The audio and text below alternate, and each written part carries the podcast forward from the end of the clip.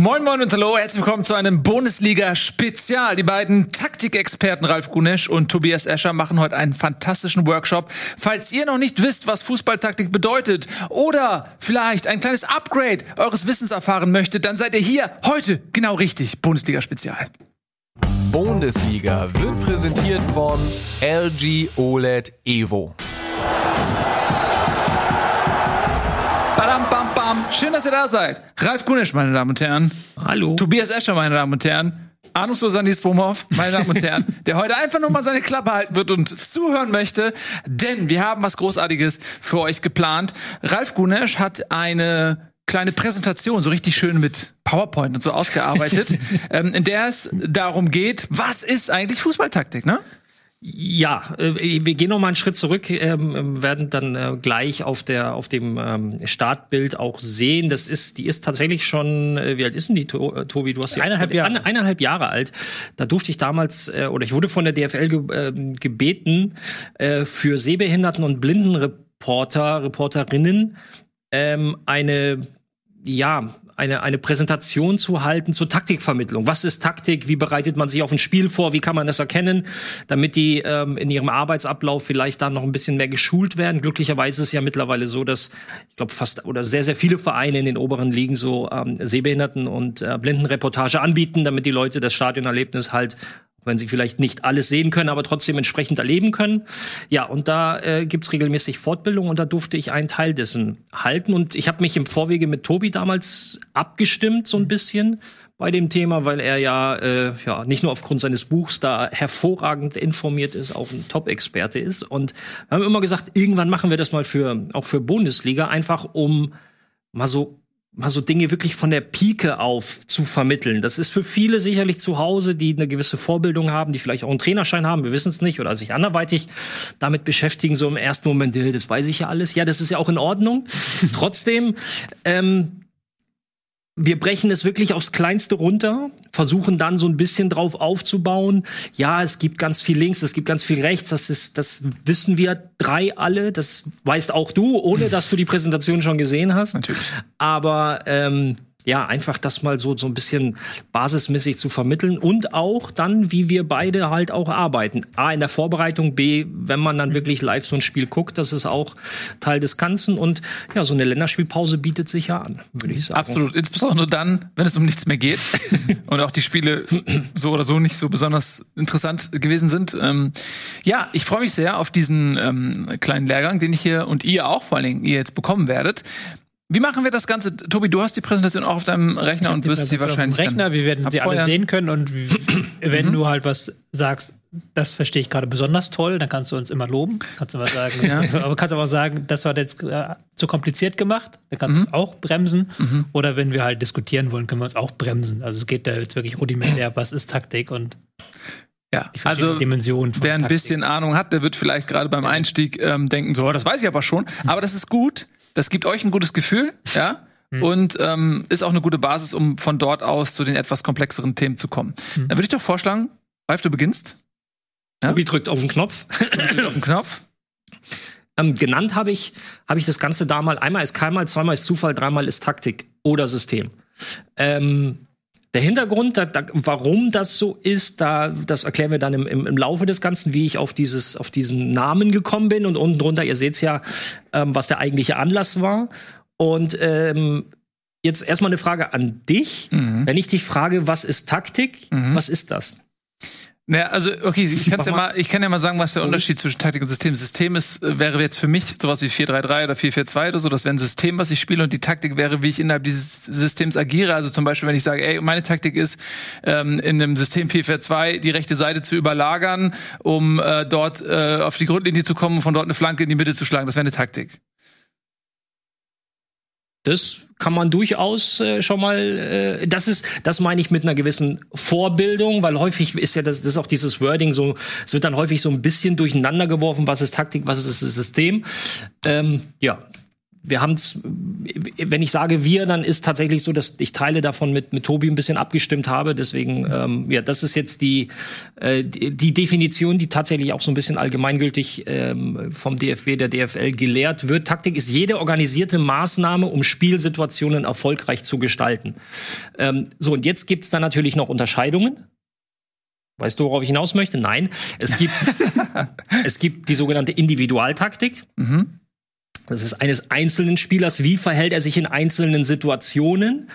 Aus der Individualtaktik kommen wir natürlich ganz, ganz schnell zur Gruppentaktik. Gruppentaktik ist, man streitet sich manchmal, okay, wie viele Leute beinhaltet das? Also wir haben beigebracht, alles so bis 6, 7 Leute ist Gruppentaktik. Alles drüber hinaus ist dann schon die Mannschaftstaktik, quasi die Taktik des gesamten Teams. Das ist, glaube ich, auf dem Basisniveau das Wichtigste, was ich halt immer Leuten, die halt gar keine Ahnung haben, erkläre, dass Taktik ist, wird häufig mit System verwechselt, beziehungsweise wird dann so 4-3-3, das ist die Taktik. Aber Taktik kann auch eine Sache betreffen, die ein einzelner Spieler macht oder die zwei Spieler machen. So. Ja. Gruppentaktik, das klassische Beispiel, ein Doppelpass. Du hast zwei Spieler, die einen abgestimmten Spielzug machen, der im Vorhinein in irgendeiner Weise geplant ist. So. Muss ja auch gar nicht jetzt vom Trainer. Und organisiert, um da. Ne? Ja, genau, organisiert. Muss jetzt gar nicht vom Trainer organisiert sein, aber von den Spielern dann in diesem Moment einfach, dass die sich ja dann was denken, okay, ich spiele den Ball hin, lauf dahin und erwarte dann, dass der Ball zurückkommt, dann ist es ja schon eine gruppentaktische Idee. So, zwei Spieler. Ja. Was wäre ein Beispiel für individualtaktischen Dribbling vielleicht? Individualtaktisch ist zum Beispiel, wie ein Spieler jemanden anläuft. Jetzt zum Beispiel gegen den Ball, will ich nach innen lenken oder will ich nach außen lenken? Hm. So, wenn die ganze Mannschaft den Plan hat, pass auf, wir haben ein starkes Zentrum, da kommen wir dann später drauf, was das bedeutet. Das heißt, du willst als äußerer Spieler, wenn du den gegnerischen Außenverteidiger anläufst, willst du nach innen lenken. Und jetzt kommt er aber auf die Idee, ah nee, weißt du was, ich lenke ihn nach außen. Dann ist es individualtaktisch von ihm falsch, weil die Mannschaftstaktik besagt, den Gegner ins Zentrum lenken, weil man da den Ball gewinnen will. Und er läuft aber so an, dass er die Innenposition zustellt und den Gegenspieler nach außen drängt. Das wäre halt zum Beispiel im defensiven Fall eine Individualtaktik, die falsch laufen würde.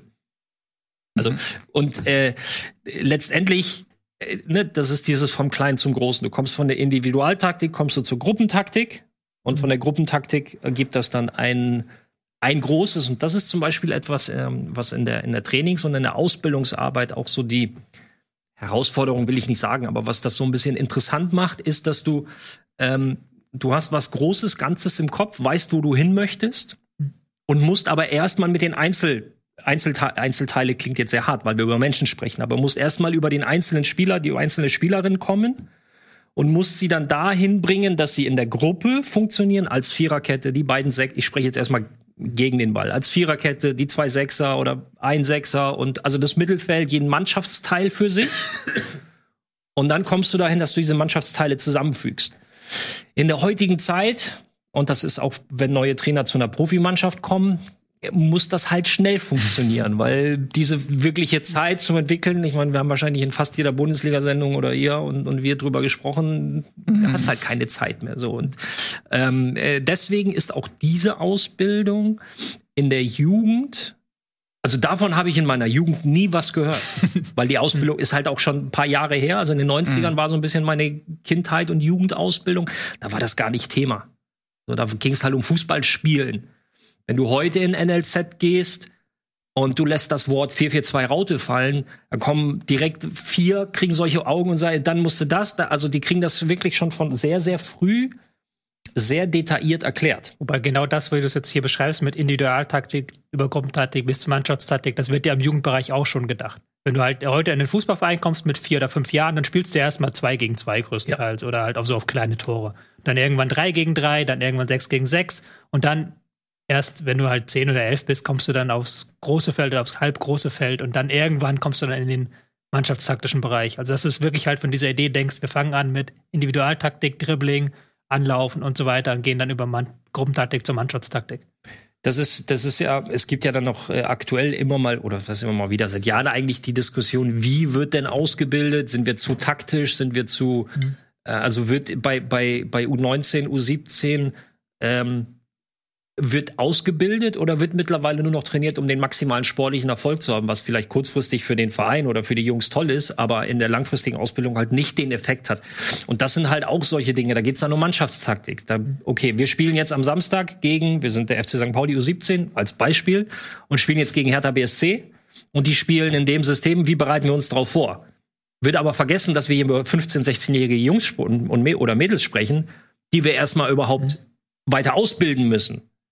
Also so dieses Runterbrechen und dann darauf aufbauen, aber das führt jetzt zu weit, darum geht's nicht. Das ist dann eine eigene Special-Ausbildungsstruktur des DFB. Ja, ich wollte gerade sagen. Also, aber du wolltest so ein bisschen darauf hinaus, oder habe ich so ein bisschen so verstanden, dass eventuell auch der Zeitpunkt, wann setzt man damit an, weise gewählt sein will, weil gerade vielleicht am Anfang, wenn man in diesen jungen Jahren ist, das Fußballspielen eher im Vordergrund stehen sollte und da, dass man vielleicht dann auch auf dem Niveau vielleicht dann eben nicht mehr die Zeit hat, weil der Leistungsgedanke auch schon im Juniorenbereich so hoch ist, dass er die individuelle Ausbildung als Fußballer überlagert so ein bisschen. Ja. Aber das ist so ein Thema, da könnte man vermutlich mit Scholl mal zu einladen, der hat sich da auch damals sehr explizit zu geäußert. Aber dann lass uns doch bei dem Schwerpunkt bleiben, den du heute vorbereitet hast. Und das ist ja die Taktik tatsächlich. So, Taktik. Und dann haben wir ja auch noch über System gesprochen. Und wie würdest du jetzt System definieren? Ist jetzt gemein, weil wir haben ihn null vorbereitet, er weiß überhaupt nicht, der läuft gerade sehr kalt aber jetzt auf, muss ich da so ein, kriegst du eigentlich so einen Zaubersatz wie... Nein, genau das wollte ich gerade sagen, du musst jetzt hier nicht keine Expertendefinition, so würde ich die wahrscheinlich, wenn ich es nicht ablesen könnte... Also das System ist für mich die Grundformation, die... Reicht schon, brauchst gar nicht weitergehen.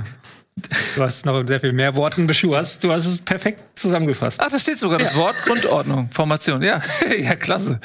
Ja. Gefällt mir. Lies doch mal vor, weil das ist mal besser. Genau, ein Klammer auf Spiel, Klammer zu System, baut auf einer Grundordnung Formation auf. Diese ist eine Positionierung der einzelnen Spieler, aufgeteilt in Torwart, Abwehr, Mittelfeld und Angriff. Wir werden dann auch noch lernen, dass es gerade im Mittelfeld und im Angriff auch noch unterschiedliche Linien gibt, aber dazu später.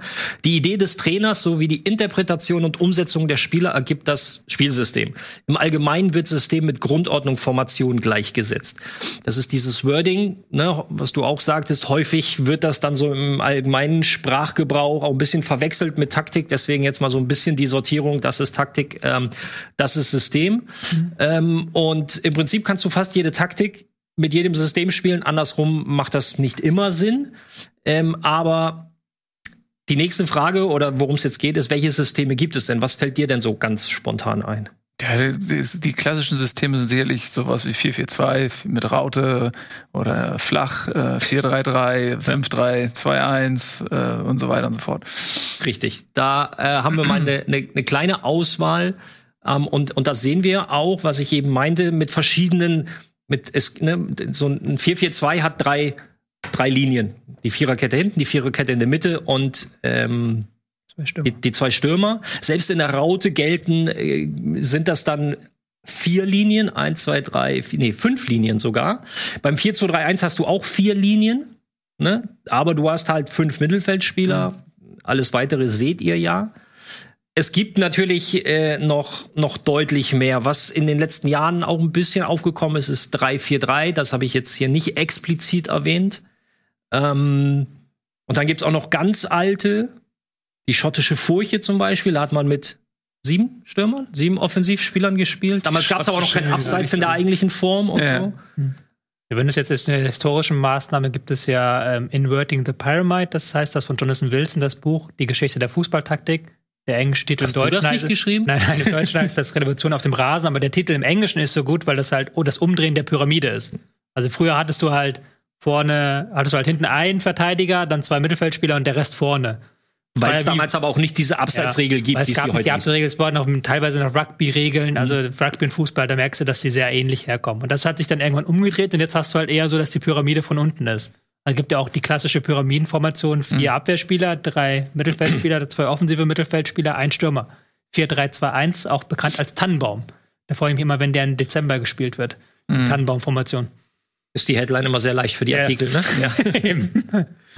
Aber ich habe mich jetzt in der Präsentation tatsächlich jetzt so ein bisschen auf die gängigsten Systeme beschränkt. Wir werden dann aber auch gleich feststellen, auch das wieder, das ist nur ein Grundgerüst. Also durch minimale Laufwege, durch minimale Verschiebungen und die sind in so einem in so einem fortlaufenden Spiel, wie es im Fußball der Fall ist, hast du das permanent, wechselt das auch. Deswegen Grundformation, das ist immer so ein Gerüst. So Leute, da kommen wir immer wieder drauf zurück und von da aus geht's dann weiter. Und jedes System hat seine Vor- und seine Nachteile. Das werden wir dann gleich beleuchten. Ich würde das als Orientierungshilfe für die Spieler immer bezeichnen. Ja. Weil das ist natürlich so, Christoph Biermann, der bei den 11 Freunden arbeitet, der ist zum Beispiel immer kein Fan von diesen Zahlengebilden, weil du die natürlich auf dem Feld so selten siehst. Und auch wenn du halt so eine Grafik machst und dann halt dieses 4-4-2 in so einer Grafik abbildest, auf dem Feld ist es ja nie in dieser perfekten Form, wie du es halt dir vorstellst, an der Taktiktafel. Aber ich finde, das ist schon eine Wichtigkeit, weil wenn du als Fußballspieler gesagt bekommst, Ralf, du spielst heute in der Viererkette die zweite Position von links, also linker Innenverteidiger, dann weißt du halt schon so in etwa, okay, dann muss ich da stehen, meine Kollegen werden dort und dort stehen, vor mir wird ein Sechser oder zwei Sechser sein. Das sind dann für dich als Spieler, glaube ich, so wichtige Referenzpunkte, die du dann halt weißt.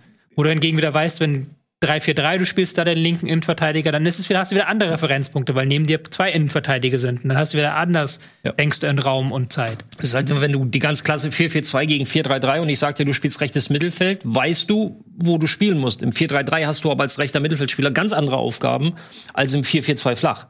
Mhm. So, im 4-4-2 flach bist du halt der klassische, ich bin auf Außen unterwegs, und im 4-3-3 bist du eben nicht kein klassischer Außenläufer, wie es früher hieß. Mhm. Übrigens, aus dem 4-4-2 kommt auch die ganz ursprüngliche, die Älteren unter uns werden sich erinnern, die ganz ursprüngliche Trikotnummerierung 1 bis 11. Mhm. Ja. Gibt's ja heute leider nicht mehr. Wobei letztens hat irgendeine Mannschaft tatsächlich mit 1 bis 11 gespielt.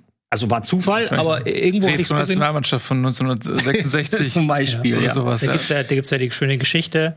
Damals die Erfindung der falschen Neun, wir sind in den 50ern, also eigentlich ist sie noch älter, die falsche Neun, ist ein Stürmer, der sich zurückfallen lässt. Der Bename kommt aber tatsächlich daher, dass halt die Nummern damals so durchnummeriert waren. Und der Mittelstürmer hat immer die Neun. Mhm. Der Mittelstürmer hat immer die Neun. Wenn wir sagen, durchnummerieren, nochmal zu Hause, wenn jetzt, weiß ich alles, ja, schön, die Nummerierung war Torwart 1, 4, also 4-4-2, 2, 4, 5, 3, also Linksverteidiger 2, Rechtsverteidiger 3, 4, 5. Dann gab's die 6 und die 10, 7 und 8 und vorne 9 und 11. Mhm. Also 9 und 11 waren immer die beiden Stürmer. Ja. Also wenn du es noch weiter zurückgehst, kannst du es sogar halt wirklich so zeigen. Aber da war auf jeden Fall die 9, war der Stürmer, und dann haben halt die Ungarn dann 53, 54 mit einem Stürmer gespielt, der aber nicht vorne drin war, sondern der immer wieder ins Mittelfeld gegangen ist. Und das hat halt den Kommentator vom Spiel England gegen Ungarn damals sehr empört, dass dieser Mittelstürmer nicht da war, wo er sein sollte, sondern irgendwie diese Nummer 9, dass die völlig falsch war. Und auch den gegnerischen Verteidiger hat das halt sehr verwirrt, weil er nicht wusste, wie weit soll ich dem jetzt folgen? Ich bin ja eigentlich hier Manndecker für diesen Stürmer, aber der ist ja gar nicht da, wo ich sein soll. Und das hat dann für Verwerfung geführt, einfach weil die Nummern sich nicht so verhalten haben, wie es sollte. Und heute hast du halt dann, was mich sehr ärgert, die Nummer 43 spielt dann gegen die Nummer 17. Da bin ich halt Traditionalist. Da denke ich, freue mich immer auch, wenn 1 bis 11 dann so ein Spieler die Nummer 1 bis 11. Da muss ich immer an meinen ehemaligen Mitspieler Manuel Friedrich denken, der als Innenverteidiger mit der 10 gespielt hat. Ja, das ist von dem habe ich übrigens, weil ich habe dann später mit der 11 auf der Innenverteidigung gespielt. Aber ja. Nee, ich finde ja die 10, also die 10 ist die heilige Nummer des Fußballs. Und das ist Blasphemie. Nein, das ist wirklich so, ich finde, das ist auch ein Zeichen. Wenn du eine Mannschaft hast, wo niemand die 10 für sich reklamiert, dann fehlt etwas. Weil das ist immer so, du hast diesen einen Spieler und der ist der Beste und der zieht die Fäden und über den laufen alle Angriffe, alle Bälle. Er gibt im Zweifel, dem Ball. Ja? Ja. Und das ist der Zehner. Und es ist nicht so, dass sich der Spieler die 10 aussucht, sondern es gibt eine natürliche Gravitationskraft der 10 und des besten Spielers, die sich zueinander hingezogen fühlen. Und der Rest der Mannschaft billigt das. Der Rest der Mannschaft sagt, ja, du bist der Zehner, du bist der Beste, gar keine Frage. In dem Moment, wo du eine Mannschaft hast, wo sich niemand die 10, also wo diese Gravitation nicht stattfindet, hast du ein Vakuum. Die 10 findet niemanden. Und dann liegt die 10 rum und dann kommt Manuel Friedrich und sagt, ja, nimm mich halt die 10. Und wenn du dann nicht mal jemanden hast, der sich darüber empört und sagt, nee, sorry, du bist nicht die 10, du bist Manuel Friedrich, du bist maximal die 5, mein Freund, dann hast du ein zweites Problem. Und das ist für mich der Anfang einer Krankheit in einer Mannschaft. Wie hättest du das denn jetzt bei Barca gelöst? Hättest du Ansu Fati mit seinen 19 Jahren die 10 gegeben? Nee. Okay. Niemanden dann im Zweifelsfall. Dann hängt die 10 halt in der Kabine und dann wird halt gesagt, verdien dir die 10. Da oben hängt sie, verdienen sie dir. Das stimmt. Sie kommt mit jedem Spieltag ein Stück runter. Und wenn du scheiße spielst, kommt sie wieder hoch. Und irgendwann kommst du ran. Und dann kannst du sie aber am Anfang sehr hoch, wenn sie ja von Messi kommt. Die haben hohe Kabinen. Ja. Das ist Altbau, ne? Ja. Deckenhöhe. Ja, zurück zu den Systemen. Über diese Variabilität haben wir natürlich auch schon gesprochen. Ich habe dann darunter nochmal einen kleinen schönen Satz gesetzt. Ein System ist kein starres Gebilde, sondern unterliegt während des Spiels permanenten Veränderungen. Das ist, glaube ich, das, was Christoph Biermann so ein bisschen moniert, aber trotzdem erkennst du es hin und wieder. Ja, klar. Aber das dann im laufenden Teil. Und zu diesen Zahlenspielen, was kurz vorher hat Domenico Tedesco was sehr Schönes gesagt, weil er wurde nämlich auf das Thema Taktik, es ging um ein konkretes, ich weiß nicht mehr um welches Spiel. Rot auf Braun, sollst du nicht vertrauen, kennst du die alte PowerPoint? Ey, das hat also da hat es gut funktioniert, weil die hatten einen 8K-Beamer. Ja. Also sie haben in einem 3-1-4-2 angefangen, haben dann gemerkt, dass wir Grillitsch mehr oder weniger auf den Füßen stehen, haben dann umgestellt auf 3-4-3, wir auch, mussten dann auch 3-4-3 umstellen, weil wir ansonsten mit den 2 Stürmern und auch dem Zehner keinen Zugriff auf beide Sechser von Hoffenheim bekommen hätten. War wohl Schalke-Hoffenheim. Das hat er dann auch gesehen und auf 4-1-4-1 oder 4-3-3 umgestellt. Zitat Domenico Tedesco. Viele Zahlenspiele spiegelt aber, ich glaube, exakt das wieder mit diesen permanenten Veränderungen während des Spiels. A, ganz bewusst, dass du halt umstellst und B, einfach durch bisschen verschieben, stehst 5 Meter weiter vorne, weiter hinten, ändert sich zumindest augenscheinlich das System. Insofern hat Domenico Tedesco das am Schluss ja auch nicht wirklich erkannt, ob das jetzt ein 4-1-4-1 oder ein 4-3-3 war. Wie ich schon gesagt, das geht wirklich, das ist in so einem fortlaufenden Spiel, wie es beim Fußball der Fall ist, erkennst du das halt nicht. Ne? Beim Football ist klar, vorm Snap wird aufgestellt und dann weißt du, wie sie stehen. Aber im Fußball, dadurch, dass das so fortlaufend ist, funktioniert das nicht. Es gab dieses berühmte Spiel zwischen Freiburg und Hoffenheim, war es, glaube ich, Nagelsmann gegen Streich. Wo das war halt wirklich, da haben sie so eine richtige, kann man nicht anders sagen, Taktikwichserei gemacht in den ersten 20 Minuten. Da haben sie halt irgendwie angefangen mit beide mit einer Formation und dann hat der eine umgestellt und dann hat der andere umgestellt, dann hat wieder der eine umgestellt, dann hat wieder der andere umgestellt und die haben halt wirklich 5 verschiedene Formationen in den ersten 20 Minuten gespielt und dann haben sie es aufgehört, dann haben sie gesagt, okay, jetzt lass es mal laufen. Aber das war halt wirklich so eine Sache, weil wenn ist ja Aktion eine Reaktion so. Du sagst halt, ich habe jetzt, der Gegner spielt so und ich habe mir jetzt diesen Plan zurechtgelegt. Dann sagt der Gegner, okay, jetzt spielen wir anders. Und dann, wenn du es halt weiterdenkst, sagst du dann wieder, ich spiele anders. Und das kannst du dann ja theoretisch immer so weiter fortführen und dann die Spieler nicht mehr in Ruhe lassen. Ist natürlich auch nicht der ganze Witz der Sache. Kannst ja auch andersrum sagen, ich nehme nur eine Formation und perfektioniere die dann. Ist ja auch als Gegenentwurf dagegen. Ja, dann wird dir vorgeworfen, du hast keinen Plan B. Und wenn du halt keinen Plan A hast, wird dir vorgeworfen, du spielst die Mannschaft nicht ein. Im Endeffekt kannst du immer was vorwerfen, wenn du verlierst. So. Das ist ja mein Punkt, den du da sagst. Weil wenn du halt eine Mannschaft hast, die halt ein System spielt, eine Formation spielt und das perfekt eingespielt ist, dann sagt ja keiner was, du hast keinen Plan B. Dann sagst du, alles hat gut funktioniert, die sind halt perfekt eingespielt. Und wenn es halt dann nicht funktioniert, wenn es halt schief geht, sagst du, okay, da hat er keinen Plan B. Andersrum halt, gab es ja auch schon bei Nagelsmann die Kritik, ja, er verunsichert die Spieler, wenn er ständig halt die Formation wechselt und sie haben halt keinen festen Anker, sowas. Also du kannst immer was finden in der Richtung, was halt gut ist oder schlecht ist. Dann kommen wir mal zur Praxis, das ist Teilpraxis, würde ich sagen. Und fangen mal mit dem ersten System, eigentlich so mit dem klassischsten, also dem klassischsten der Neuzeit. Wenn ich von Neuzeit spreche ich irgendwie so von den letzten 15, 20, 25 Jahren. Das, wo wir jetzt ganz bewusst wirklich auch Fußball wahrnehmen. Das 4-4-2 ist, glaube ich, so das, wenn man nach Spielsystemen fragt, das ist so das gängigste, das, was den allermeisten wahrscheinlich einfällt. Und ich habe das jetzt so aufgeteilt, dass wir erst über Stärken in Anführungsstrichen sprechen und dann über Schwächen. Der Vorteil des 4-4-2 ist tatsächlich, wenn man jetzt einfach so aufs Spielfeld guckt, du hast eine sehr ausgewogene Verteilung der Spieler. So auf den ersten Blick ist alles irgendwie relativ gut abgedeckt. Da steht immer jemand. Tobi, magst du einmal auf den Knopf drücken? Du hast doppelt besetzte Flügel, eben durch den linken Außenverteidiger und den linken Mittelfeldspieler, beziehungsweise dasselbe auf der rechten Seite. Und es ist tatsächlich relativ leicht zu erlernen. Du hast 3 Linien, du hast sehr, sehr klare Abläufe im Verschieben, du hast sehr klare Abläufe im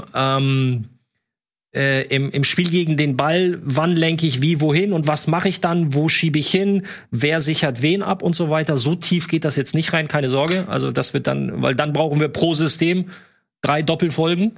Punkt. So. Aber es gibt natürlich auch gewisse Nachteile. Der Raum zwischen Mittelfeld und Angriff ist sehr weit. Was hat's damit auf sich? Wenn du im 4-4-2 flach spielst, spielst du nicht mit 2 Zehnern. Denn ansonsten ist der Raum zwischen Mittelfeld und Abwehr sehr, sehr weit. Nochmal, das Ganze ist jetzt sehr viel auch Theorie. Aber es ist halt, stellt euch da jetzt 2 klassische Zehner vor, die halt offensiv denken.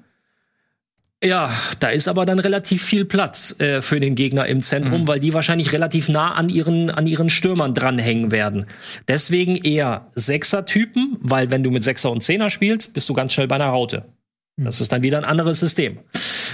Und dann kommt es ein bisschen auf die Stürmer an, wie sie das interpretieren. Da sind wir wieder bei, ne, es kommt letztendlich darauf an, wie die Spieler das auch interpretieren.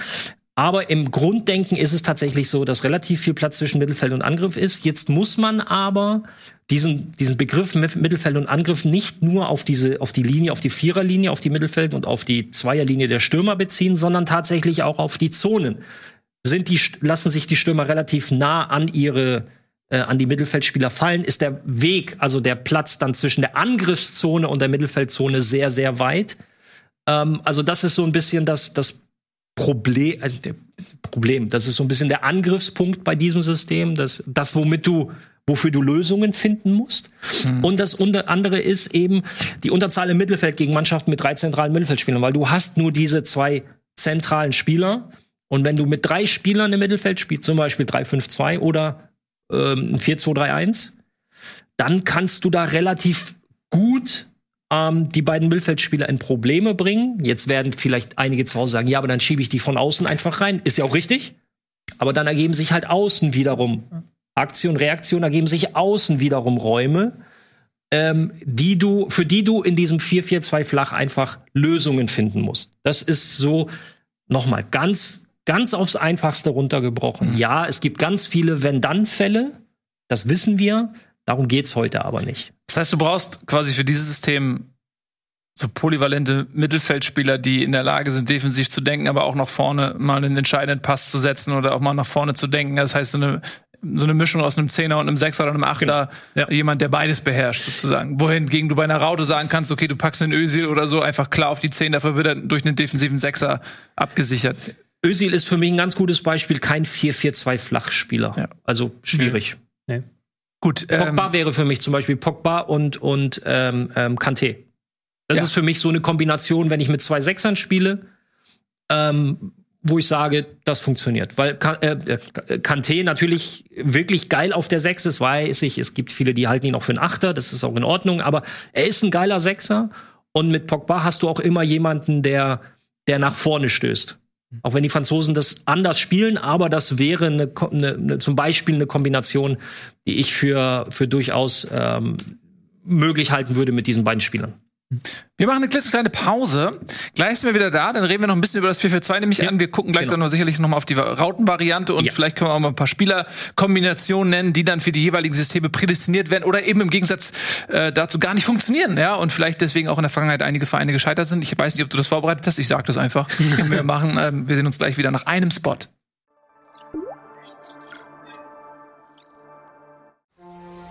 Bitburger. Mit bestem Hallertauer und Bitburger Siegelhopfen. Feinherb, frischem Geschmack. So gut kann Bier schmecken. Und deshalb bitte ein Bit.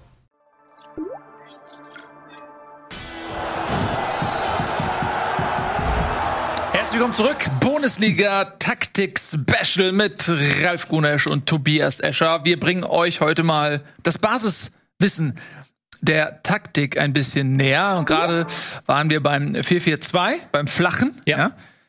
Vielleicht noch mal ganz kurz auch die Aufgaben der einzelnen Spieler. Also fangen wir hinten. Torhüter ist klar. Heutzutage wird auch viel gestritten. Ich weiß nicht, wie du das siehst, dass man in dieser Benennung der Systeme immer auch 1-4-4-2 sagt oder 1-4-2-3-1, weil der Torhüter, die Torhüterin natürlich dazu gehört. Finde ich immer ein bisschen lächerlich, weil die sind ja da. So. Klar, du kannst natürlich auch im Torwart mit auf Höhe der Innenverteidiger spielen lassen, dieses Christian Titz, du kennst das Ding von, dass er beim HSV hat spielen lassen, dann machst du theoretisch eine andere Aufbauvariante, aber das ist mir dann so, ja, das ist dann so ein bisschen rechthaberisch, finde ich so, ja, der Torwart muss auch mit dabei sein. Was du zum Beispiel, du brauchst im zentralen Mittelfeld auf bei dem System tatsächlich zwei sehr laufstarke Spieler, weil sie sowohl hinten wie auch vorne unterwegs sind. Es gibt dann wiederum Systeme, wo du wirklich auch so diesen klassischen Sechser hast, der nur für die Absicherung da ist. Das ist im 4-4-2 flach schwierig, weil du brauchst die Unterstützung nach vorne. Du brauchst laufstarke Außenverteidiger. Das hat sich mittlerweile in den letzten 20 Jahren auch sehr gewandelt. Also die müssen mittlerweile viel laufen, einfach um offensiv Überzahl herzustellen mit dem äußeren Mittelfeldspieler. Innenverteidigerarbeit ist klar. Und Stürmerarbeit ist, denke ich, auch soweit klar, sehr häufig, gerade in dem System, dafür verantwortlich, okay, über welche Seite wollen wir denn den Ball gewinnen? Dementsprechend wird dann verschoben, dann wird es dann auch häufig zu einem 4-4-1-1. Da sind wir dann auch wieder, ist auch ein mögliches System und jetzt kann man anfangen zu streiten, ist 4-4-1-1, 4-4-1-1 oder 4-5-1. Ihr merkt, man kommt sehr viel, wenn dann, aber als Ausgangspunkt ist ein 4-4-2, tatsächlich auch durch wenig Laufarbeit wird es zu einem 4-5-1. Lässt sich einer fallen? Das kannst du immer, das kannst du natürlich mit allen Systemen machen. Also mit allen Formationen, dass wenn du da ein bisschen dran rumfummelst, und das werden wir auch noch später dann dazu kommen, dass auch häufig so Mischungen gespielt werden. Also gerade 4-4-2 wird sehr oft defensiv verwendet, aber dann offensiv geht man dann in eine andere Formation über.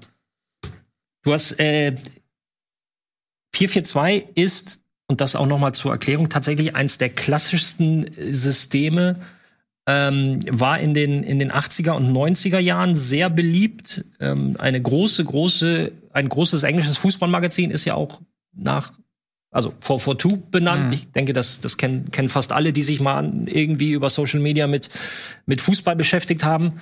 Und war so ein bisschen das aussterbende System für den Libero. Ja, logisch.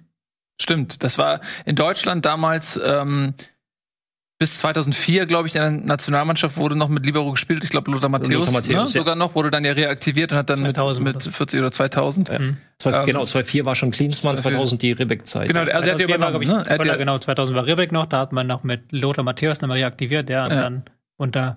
Und vorher gab es dann so eine Mischung. Aber genau, und da gab es ja aber auch zu der Zeit, das war ja wirklich dann so auch das Aufkommen der Taktik, so, ja, also der Vielfältigkeit und der modernen Spielweisen. Also Ralf Rangnick war ja damals unvergessen, als er, glaube ich, in der Sportstudio die Viererkette mal so erklärt hat. Heutzutage undenkbar. Also da gab's halt diese Systeme mit Vorstopper und Libero. Mhm.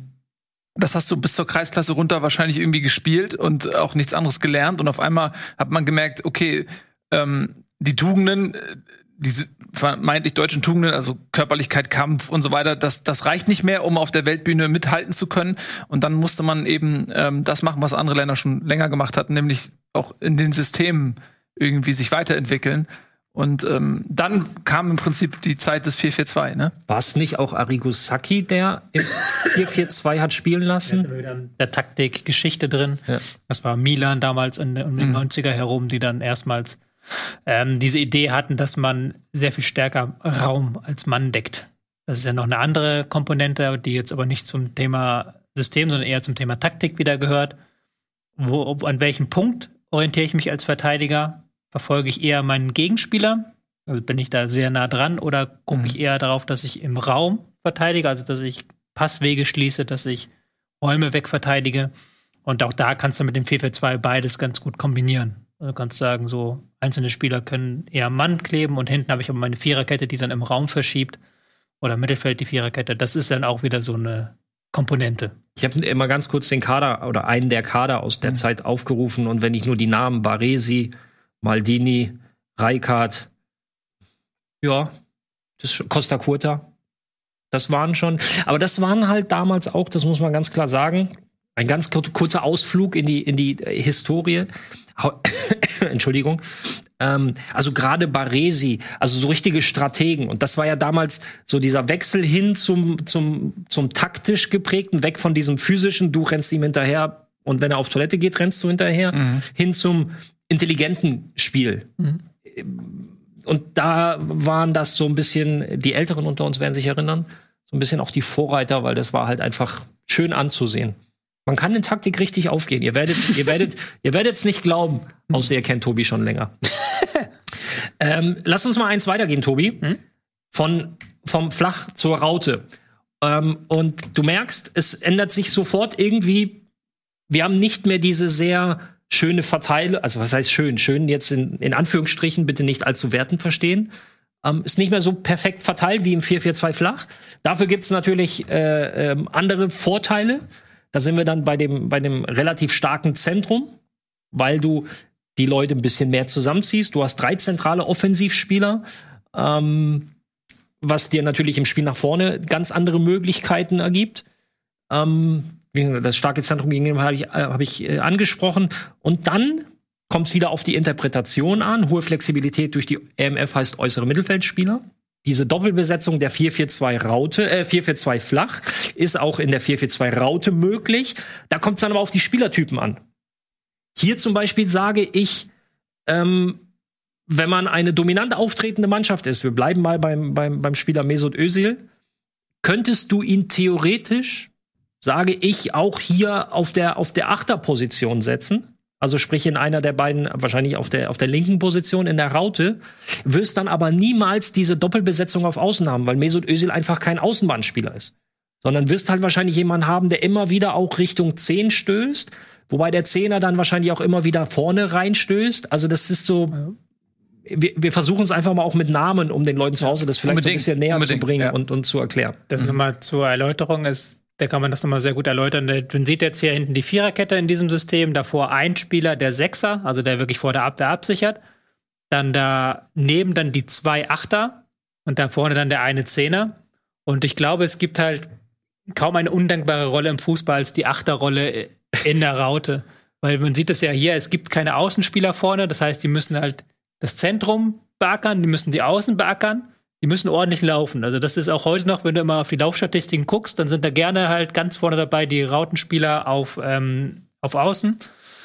Das ist halt, das musst du mögen, sagen wir es mal so. Das genau. musst du wirklich mögen. Und da habe ich auch schon Leute gehört, die gesagt haben, hab ich keinen Bock, Ex-Fußballer, der habe ich nie Bock drauf gehabt. Also wenn der Trainer mit Raute ankam und ich musste wieder Achter spielen.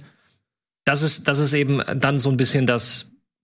Ja, kann man von Nachteilen sprechen oder von negativen Aspekten? Jetzt die Formulierung, das kann man jetzt auch sehen, wie man möchte. Klar. Aber das sind halt die Probleme oder die Aufgaben, die sich in dieser Formation, in diesem System stellen. Du hast halt im Spiel nach vorne, wenn du nicht diesen Achter hast, der auch gerne auf Außen klebt, hast du eine extrem hohe Laufleistung der Außenverteidiger nötig, um über Außen irgendwie was nach vorne zu kreieren. Weil du siehst ja, die Bahn ist komplett frei. Mhm. Und daraus ergibt sich halt, dass diese Doppelsituationen auf Außen schwerer zu schaffen sind, weil es sehr, sehr viel Laufarbeit, sehr, sehr viel Verschiebearbeit bedarf. Bedeutet, wo möchte ich eher den Ball gewinnen, wenn es außen schwer ist? Ja, im Zentrum natürlich. Kann ich noch mal einen konkreten Spieler, also jetzt zum Beispiel Toni Kroos, in dem Fall würde der äußere Mittelfeldspieler links sein. Das ist ja ein Spieler, der eben im Gegensatz zu Özil vielleicht dann auch oft so nach außen zieht, ne? Musste er ja im 4-3-3 bei Real durchaus auch häufiger. Ja, die Position. Hat er auch schon gespielt, ja. Also das wäre seine typische Position. Ja. Man hätte jetzt Dann brauchst du, da würde ich dann immer ein Monster auf die 6 setzen. Also so ein richtiges Zweikampf-Ballgewinn-Ding. Ja. Sind wir auch schnell wieder bei Real Madrid, damals mit Casemiro. Mhm. Ja. Da sind wir aber auch wieder bei 4-3-3, klar, aber ja, so ein Spieler dann. Die Real hat es ja mit 4-3-3 mit Groß links, Modric halb rechts, Casemiro dann als Ballgewinnmonster hinten.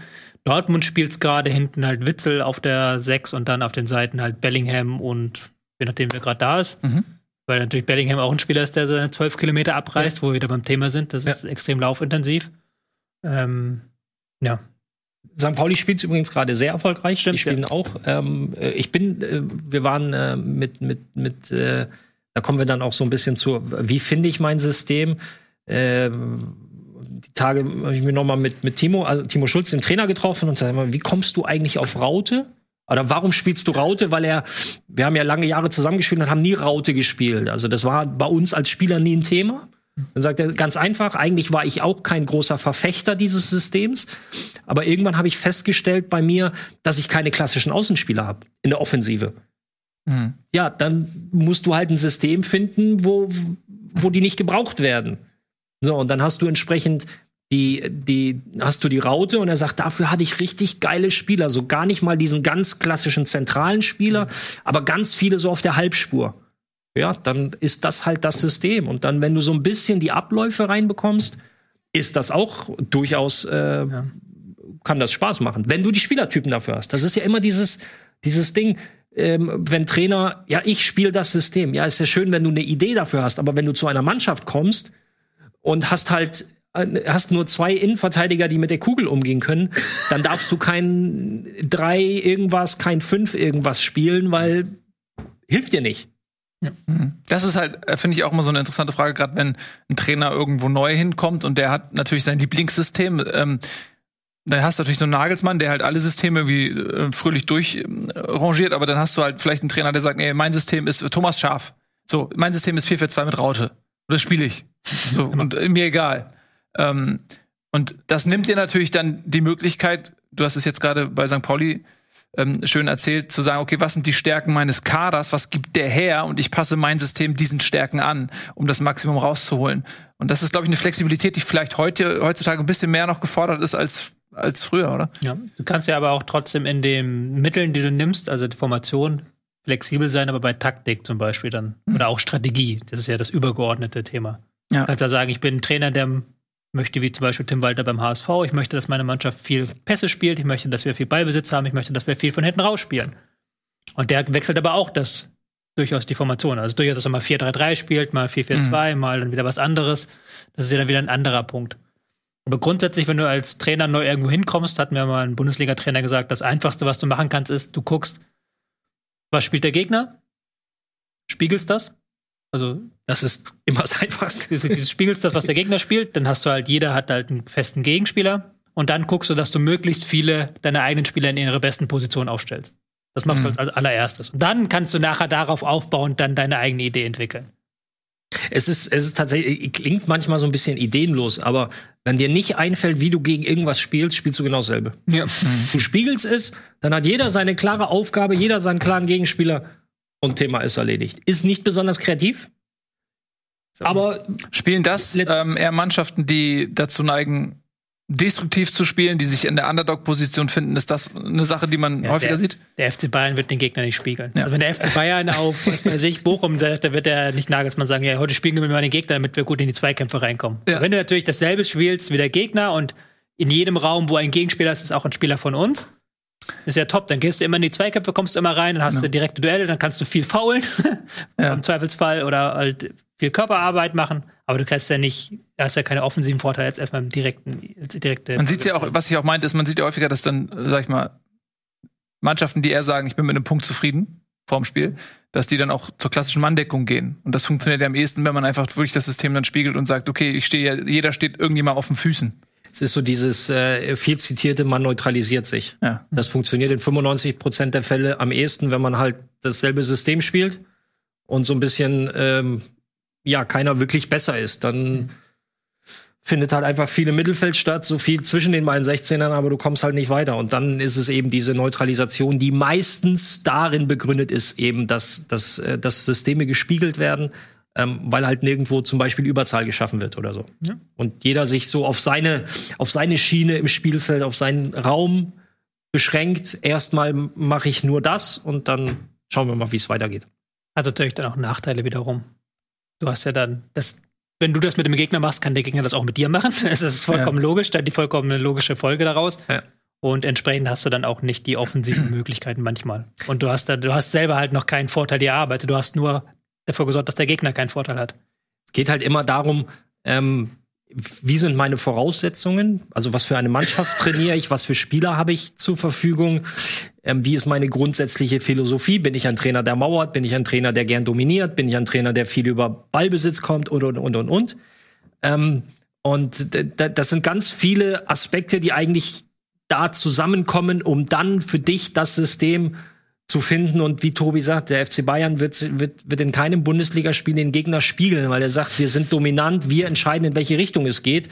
Arminia Bielefeld zum Beispiel will die vielleicht nicht bewusst spiegeln, aber da ist der Ansatz in einem Bundesligaspiel ein anderer, als wenn es die Bayern sind. Sind jetzt sehr krasse Gegensätze, aber letztendlich bei Bielefeld geht es darum, erstmal kein Gegentor und wir gucken das so lange wie möglich zu null und so.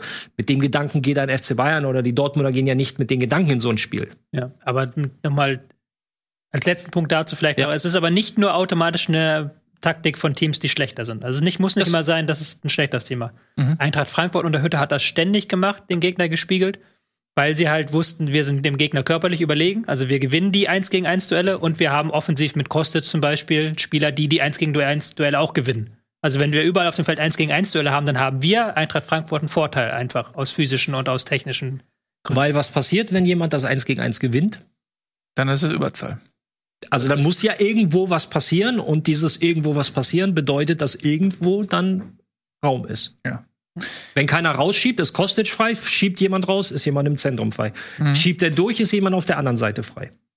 Vielleicht zum Abschluss des 4-4-2 Raute nochmal, ich habe mal rausgesucht, Bremen 2004 Meister geworden, die haben unter Schaf halt das gespielt. Klassischste, die Bremer Raute. Die Bremer Raute, und da hatten wir zum Beispiel auf der 6. einen Baumann, der heute Sportdirektor ist in Bremen, und dann jetzt 2004, in dem Fall war es Miku, aber das ist auch, glaube ich, in dieser Ära scharf austauschbar, ob du jetzt einen Özil, einen Miku, einen Diego darauf setzt, der klassische Zehner, der gespielt wird, und vorne klassisch Ailton, die beiden Stürmer, und dann auf den Außen in dem Fall, bei dem Spiel, was ich rausgesucht hat, jetzt Lagerblom und Borowski. Ja.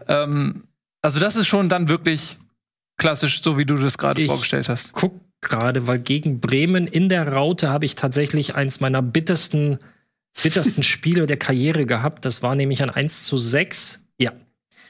Wiese im Tor, Womé links, Mertesacker, Naldo, Fritz. Nico wird jetzt zu Hause sitzen und ins Kissen weinen, wenn er die Namen hört. Ja. Baumann auf der 6, Vranjes, Frings, Diego auf der 10, Klose, Hand vorne. Mhm. Ja. Und ich erinnere mich, es stand nach 21 Minuten 0-3, dass ich habe Rechtsverteidiger gespielt und habe wirklich gedacht, wo ist das Loch hin, dass ich mich jetzt vergraben kann, weil es war halt mein zweites Bundesligaspiel und das dritte. Und ich war einfach überfordert. Also es ging einfach zu schnell und die Bremer haben es damals, wir haben im 4-2-3-1 gespielt, die Bremer haben es einfach perfekt gespielt. Also das muss, allein mit Diego auf der 10, das war sein erstes Jahr, das war halt Fußballer vom anderen Stern zu dem Zeitpunkt. Mhm. Vranjes, Frings wird den meisten was sagen, Vranjes war jetzt auch nicht unbedingt der Blindeste auf dem Fußballfeld. Mhm. Baumann, unheimlich intelligenter Stratege auf der 6. Klose spricht, glaube ich, für sich. Hand war auch damals in richtig guter Form, haben jeweils beide 2 Buden gemacht. Aber was mir halt einfällt, wir haben keinen Zugriff gehabt. Ich als Rechtsverteidiger hatte auch keine wirkliche Aufgabe, weil ich keinen wirklichen Gegenspieler hatte, weil Bremen nicht mit die hatten keinen linken Offensiven. Womé war jetzt nicht derjenige, der permanent bei mir aufgetaucht ist, und Vranjes war halt ein Halbspurspieler. Also so zwischen Zentrum, wenn Halbspur, stellt euch 5, also das Spielfeld in 5 Spuren unterteilt, eine zentrale Spur, die beiden Halbspuren und die Außenspuren. Und er war halt so auf der Halbspur, und als Rechtsverteidiger gehst du da eigentlich, also du verlässt deine Spur äußerst ungerne. Klar. Und bist so, ja, steht jetzt hier 0-3, 1-4, 1-5, aber das heißt, du hast das Gefühl gehabt, du kannst keinen Zugriff aufs Spiel nehmen, weil in deinem Bereich ist einfach niemand. Genau. Aber du musst ja trotzdem mitspielen. So, ja. Und eine lustige Anekdote noch, die auch ein bisschen aufzeigt, wenn du als Außenspieler gegen 4-4-2 Raute spielst. Jürgen Klopp kam am nächsten Tag zu mir, wie schon gesagt, war eins meiner ersten Spiele damals, und er sagte: Ralf, mach dir keinen Kopf. Ich fand, das war von dir nach vorne ein richtig gutes Spiel. Oder es war von dir ein richtig gutes Spiel, so. Gerade auch nach vorne. Nach hinten hatte ich wenig zu tun, weil sie kamen nicht über meine Seite, und nach vorne hatte ich Platz. Also es kam nicht, wir haben halt verloren. Ja. So, aber trotzdem, relativ viel konnte ich anschieben, weil da war halt niemand. Ja. Aber ja, so viel zum Thema Bremer Raute, da habe ich auch meine Erfahrung gemacht. Reingekommen übrigens Leon Andreas, Mohamed Zidane und Ivan Klasnic. Oha, Almeida auf der Bank. Ja, Nico wird jetzt zu Hause sitzen und von den schönen. War eine ganz gute Bremer Zeit, die vorbei ist. Ja. Gut. Dann übrigens, wenn wir bei Leid sind, in der Saison hat Bremen auch 6-0 gegen HSV gewonnen. Ja, die hatten das die 14 Tage vorher in Bochum irgendwie 7-0 gewonnen, und dann sind sie zu uns und 6-1, also lief. War 6-0 tatsächlich gegen den HSV? Ja, in der Rückrunde dann. Okay. Du erinnerst dich. Ja. Oder hast du es gerade gelesen? Ich habe es auch noch mal gelesen, so, okay. Ja. Aber es gibt schon auch ein Zimmer mit Erinnerungen. Es ist aber verschlossen. Gut, dann glaube ich, kommen wir mal weg vom 4-4-2. Wo kommen wir hin? Zum nächsten relativ klassischen System, wie ich finde, zum 4-3-3. Hm. Ja. Was gibt's für Vorteile? Wir haben 3 Anspielstationen in vorderster Front. Also du hast nicht 3... wie es im 4-4-2 in der Raute war, 3 zentrale Offensivspieler, sondern du hast wirklich in vorderster Linie 3 Spieler. Mindestens 2 Ballverteiler hinter dem Angriff bedeutet, du hast halt diese Mittelfeld, da kommt es dann auch wieder viel auf die Interpretation der Mittelfeldspieler an, da kommen wir jetzt gleich ein bisschen zu, weil das System in den letzten Jahren von sehr, sehr großen Mannschaften, sehr erfolgreichen Mannschaften gespielt wurde. Du hast entsprechend ein kompaktes Zentrum. Sollen wir das, also, Entschuldigung, als Beispiel vielleicht mal Liverpool ranziehen, die zum Beispiel, so klassisch dieses System spielen? Wir hatten ja Real Madrid schon. Real Madrid, genau. Ja. Casemiro, Kroos, ja. Modric. Lass mich das einmal ganz kurz. Und du hast ein kompaktes Zentrum. Warum kompaktes Zentrum? 4-3-3 spielst du nicht mit klassischen Außenspielern, mit äußeren Mittelfeldspielern im Mittelfeld. Warum? Weil ansonsten müssten 3 Leute das komplette Mittelfeld abdecken. Und das, also ein komplettes Spielfeld mit 3 Leuten abzudecken, das funktioniert nicht. Das geht nicht. Wiederum gibt's natürlich auch da in Anführungsstrichen Nachteile. Das ist einmal wieder die hohe Laufleistung der äußeren Mittelfeldspieler, der Außenverteidiger und auch der Mittelfeldspieler, weil zu dritt nämlich sehr, sehr viel Raum auf dem Spielfeld zu beackern ist. Und ja, da ist das Flügelspiel schwer zu unterbinden, weil das Doppeln tatsächlich schwieriger wird, beziehungsweise wenn du dich auf eine Seite ziehen lässt, dann ist auf der anderen Seite ganz, ganz viel Raum. Auch das wieder. Viel Theorie und viel wenn dann, aber das sind so die so ganz einfach runtergebrochen. Und lass uns jetzt wirklich ganz gerne auf die konkreten Namen zurückkommen. Mhm. Liverpool hast du genannt, Real Madrid und der FC Barcelona. Mhm. Also ich hatte das rausgesucht zwischen 2006 und 2018 wurde die Champions League 7-mal von Barca und Real gewonnen, immer in dem System. Mhm.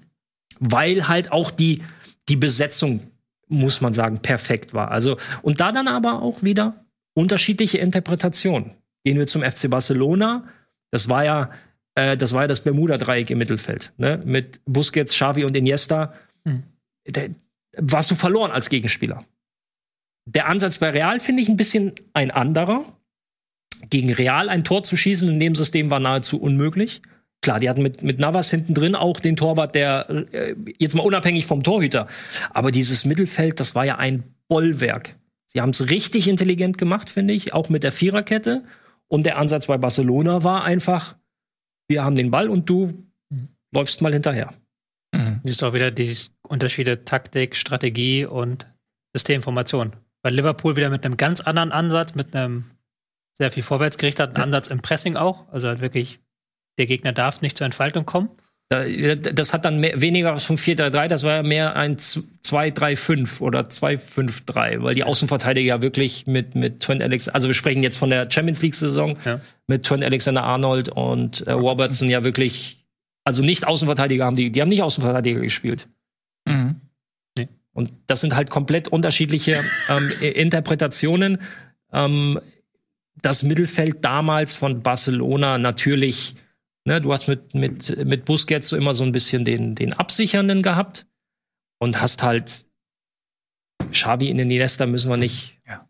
Wenn ihr es noch nicht gesehen habt, schaut euch irgendwelche Videos bei YouTube an, wie sich der Gegner regelmäßig im Bermuda-Dreieck verliert. Muss man ganz klar sagen. Also es gibt auch bei der Nationalmannschaft muss man ja sagen. Ne? Also das ist also die 3 haben ja auch die spanische Nationalmannschaft geprägt. Das war die Zeit, als sie unbesiegbar nicht nur erschienen, sondern auch waren, als sie, glaube ich, 2008 bis 2000. Ja, allein diese Back-to-Back-Siege, sage ich schon, Europa und WM ist schon, genau. Kann man nicht hoch genug einschätzen. David Villa vorne drin, fand ich so der letzte echte Neuner bei Barcelona und auch bei Spanien. Daran krankt's, finde ich, so ein bisschen bei der spanischen Nationalmannschaft, so diesen wirklichen Abschlussstürmer. Also ja, Morata ist auch so einer, aber er hat nicht die Quote, die David Villa damals hatte. Das war einfach, also es passte einfach sehr viel zusammen. Mhm. Barca hatte dann noch Messi, der auch noch seinen Teil dazu beigetragen hat, dass das alles irgendwie gepasst hat. Aber dieses, was du eben sagtest, was habe ich zur Verfügung und wie hole ich das Beste raus?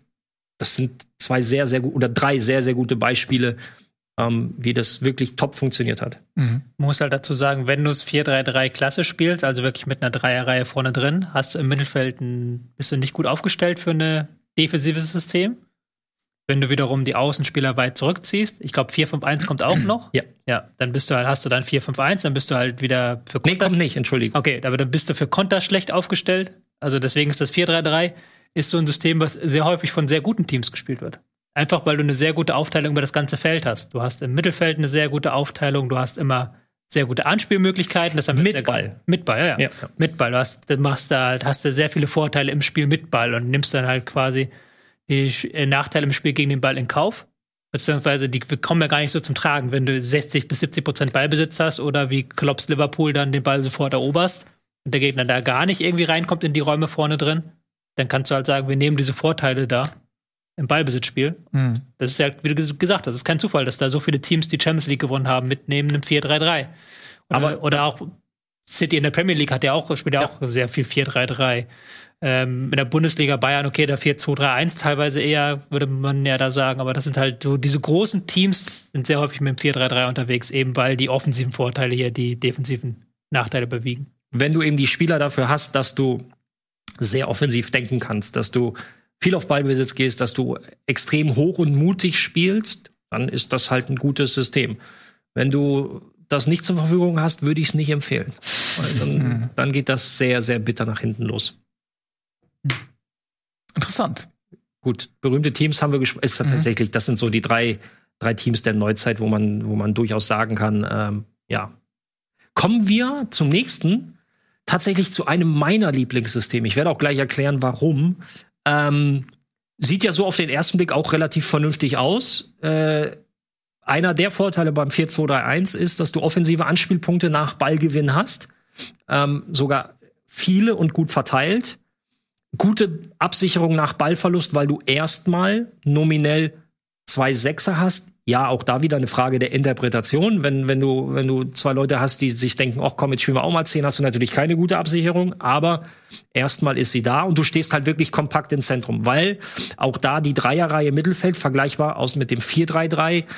Sagen wir es mal so, das ist eher etwas, wo du mit Außenspieler ausgerichteten Leuten spielen, also mit nach außen ausgerichteten spielen kannst. Aber die Grundidee ist trotzdem nicht, dass sie auf der Linie kleben, weil dann spielst du nicht 4-2-3-1, dann ist es ein anderes System. Wollen wir da mal am Beispiel der Nationalmannschaft rangehen? Zum Beispiel WM 2014.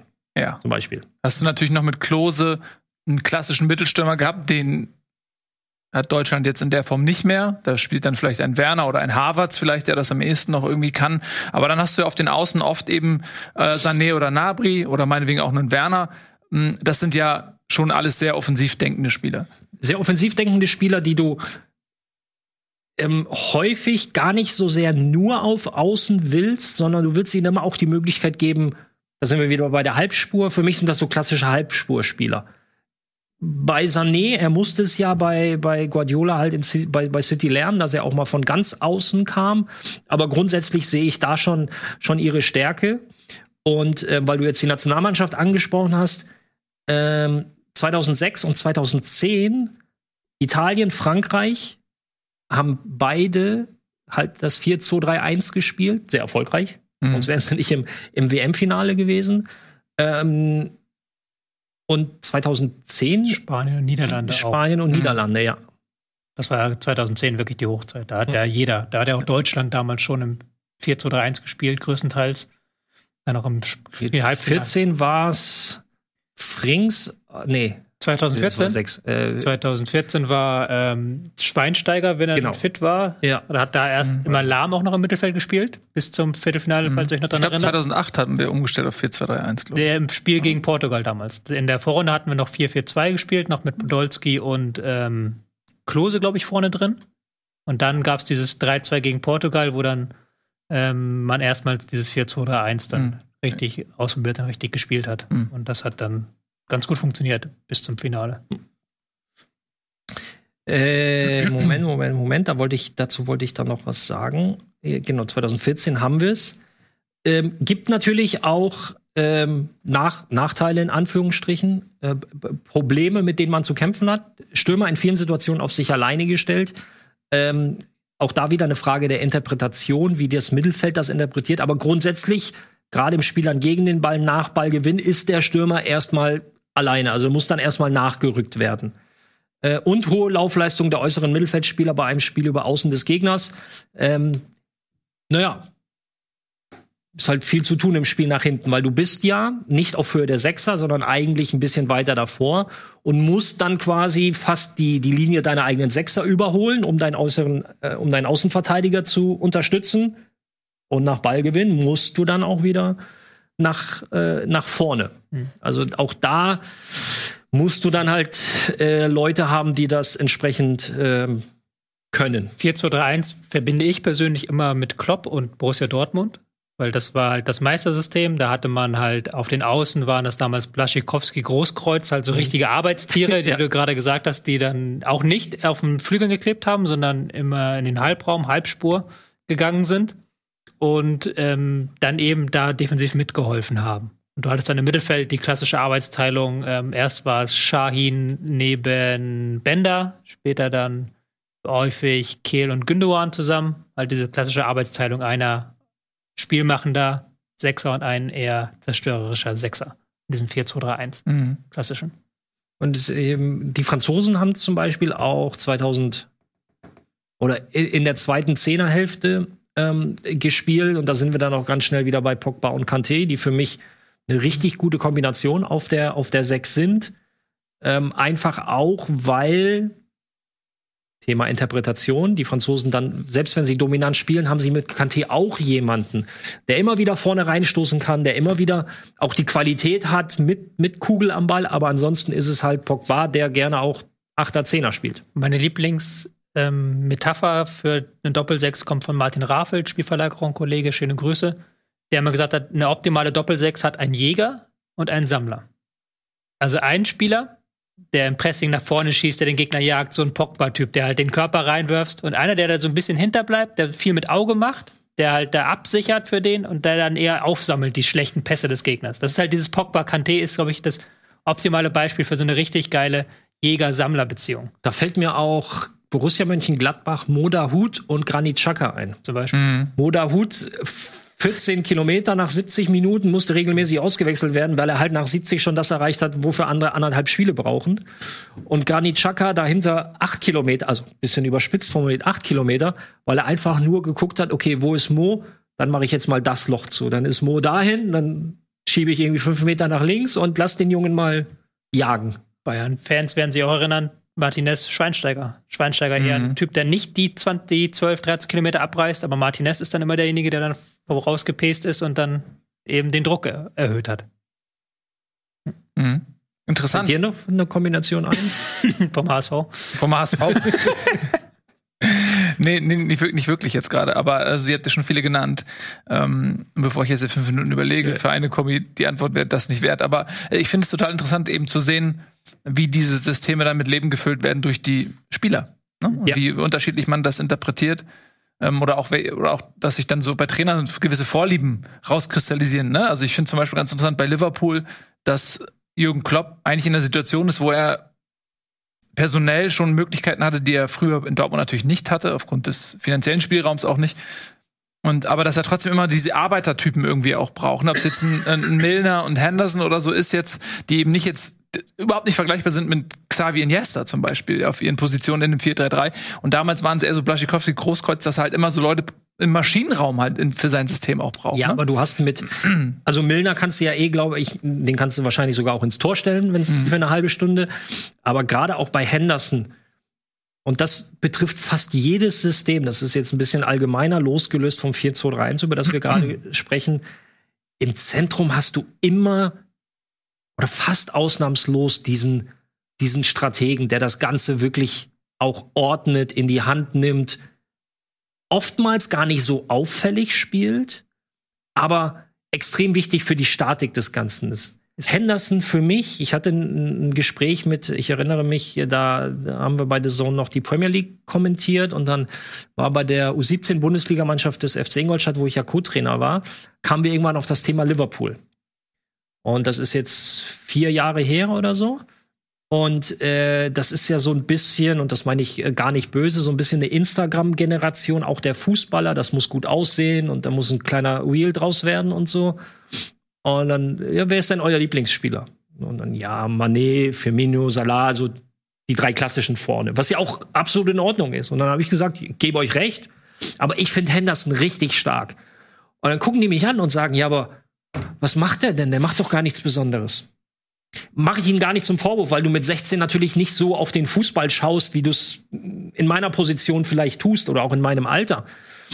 Aber ich sage, ohne die Arbeit von Henderson und Wijnaldum und so im Mittelfeld, wären die da vorne komplett aufgeschmissen. Die könnten das gar nicht so zelebrieren, wie sie es absolut richtig, wie sie es tun auf Weltniveau. Und irgendwie Salah wird auch jedes Jahr besser. Ja. Aber dieses Gehirn von Henderson, oder Henderson als Gehirn im Spiel Liverpools, ist halt nicht kaum aufzuwiegen. Du musst ich sage mal, die Position im Zentrum sind deswegen so besonders, weil sie natürlich einen anderen Blick haben. Wenn du jetzt auf links außen spielst und dann ist links neben dir die Seitenlinie, da hast du nur einen 180-Grad-Bereich, den du halt abdecken musst in deiner Wahrnehmung. Weil was hinter der Auslinie passiert, das ist ja erstmal, ist egal, ob der Klopp rumspinnt, das solltest du ausblenden können als Spieler. Oder auch wenn du ein Innenverteidiger bist, blickst du nach vorne normalerweise. Klar, du musst auch immer mal hinter dich gucken, aber grundsätzlich findet das Spiel vor dir statt und als Stürmer andersrum. Und wenn du im Zentrum bist, findet das Spiel 360 Grad um dich herum statt. Also es ist einfach von der Wahrnehmung her das Doppelte, was du wahrnehmen musst im Vergleich zu manch anderen Positionen auf dem Feld, die dann eben eher von außen auf den Spielbereich raufgucken können. Deswegen sind das auch die Spieler, das geht jetzt sehr ins Detail, aber es ist für mich, finde ich, sehr ein interessanter Fakt. Das sind die Spieler, die, und das wurde gemessen, es gibt da eine Untersuchung aus Norwegen zu, die das Spielfeld am meisten scannen. Mhm. Weiß nicht, hast du das bei Twitter gesehen? Ja, habe ich gesehen, genau. Mhm. Okay. Es ist, dass die pro Sekunde 0,6 bis 0,7 Mal das Spielfeld scannen. Also über die Schulter blicken. Genau, also wir sprechen über Steven Gerrard, John Terry, Genoan, Xavi, Iniesta, Gündogan, Florian Wirtz, auch so ein Spieler. Der ist auch bei 0,68, 0,69, was halt ein absoluter Topwert ist. Also pro Sekunde. So, und ich kann dir gerne mal, wir dürfen es hier leider nicht zeigen, ich kann dir mal ein paar Videos zuschicken, wo diese Spieler wirklich explizit gefilmt wurden. Die stehen auf dem Spielfeld, oder nicht stehen, die laufen und machen nur so. Mhm. Sind nur so unterwegs, weil sie sich permanent orientieren, dieses Field Scanning, um zu wissen, stehe ich richtig, was ist um mich rum los? Und da hast du recht, das musst du halt als Innenverteidiger musst, ja, im 16er schaust du natürlich, wo ist mein Gegenspieler, aber grundsätzlich im Spiel schaust du immer nach vorne. Als Außenverteidiger schaust du entweder so oder halt so, je nachdem links oder rechts, aber halt als zentraler Mittelfeldspieler. Also die Anforderungen für die zentralen Mittelfeldspieler sind halt wirklich ganz andere, ob mehr oder weniger, ob besser, schlechter, darum geht's nicht, aber sie sind halt sehr, sehr komplex. Deswegen auch, dass du auf der Position sehr häufig wirklich so diese mit extrem hoher Spielintelligenz, die eigentlich schon als Trainer denken müssen. Ja. Also das kommt nicht von ungefähr. Xavi, neuer Trainer des FC Barcelona jetzt. Ne? Um auch mal die Brücke zum Aktuellen zu schlagen. Und bevor ich mit 4-2-3-1 abschließe, warum war das mein Lieblingssystem? Ich als Innenverteidiger, wenn das 4-2-3-1 gut gespielt wurde, hatte ich keine Arbeit. Erstens musste der Gegner 3 Reihen überspielen, um bis zu mir zu kommen. Stürmer, 3er-Reihe, 2er-Reihe. Und das ist halt ganz extrem kompaktes, extrem starkes Zentrum. Dann hast du als Innenverteidiger wirklich nur noch so, ich sag mal, die Bälle, die irgendwie durchkommen sind immer einfacher zu klären, als wenn einer frei auf dich zuläuft quasi und sich aussuchen kann, dribbel ich, spiele ich einen Stürmer an oder so. War tatsächlich immer mein Lieblingssystem. Und dann, wenn du gute Sechser vor dir hast, hast du als Innenverteidiger in dem System nichts zu tun. Bisschen egoistisch faul, aber. Ja, aber das ist ja gut.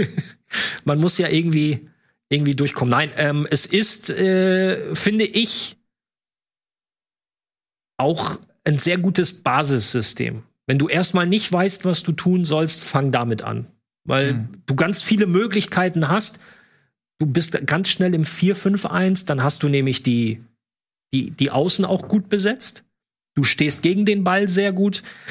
Ja, jedes System lässt sich, wir wiederholen uns, ist immer sehr, sehr variabel anpassbar. Aber so als Grundbasis finde ich persönlich das ein gutes System und wäre wahrscheinlich auch das, womit ich erstmal anfangen würde. Mhm. Erstmal. Bis ich dann alle Spieler zur Verfügung habe, um ein 4-3-3 zu spielen. Wenn du so lange Zeit bekommst. Ne? Genau. Ja. Und dann kommen wir zum Abschluss zumindest der Systeme zu einem System. Ich hasse. Bitte? Was du hast? Ich hasse, ja. Was du hast, okay. Zum 3-5-2. Es ist, finde ich oder glaube ich, ein bisschen beliebter geworden durch die Dominanz des 4-3-3, durch die Dominanz des FC Barcelona, der Spanier. Wie spielen wir dagegen? Erstmal mit allem Mann hinten rein. Ganz platt formuliert. So, Vorteile, kompaktes Zentrum, vor allem dadurch, dass du 3 Innenverteidiger plus halt 3 zentrale Mittelfeldspieler vor dir hast. Flexibel im Spiel gegen den Ball bedeutet, jetzt können wir streiten, 3-5-2 oder 5-3-2. Das kommt auch immer ein bisschen drauf an, wer sind die beiden Außen? Sind das klassische Außenverteidiger oder sind das eher so Kostic-Menschen? Mhm. Ja.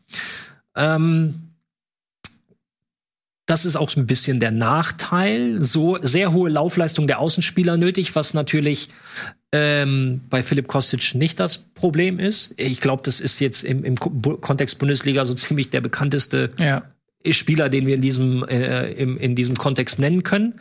Und außen erstmal nur einfach besetzt, weil du nur einen nominellen Außenspieler hast. Ist je nach Interpretation ein sehr, sehr defensives System.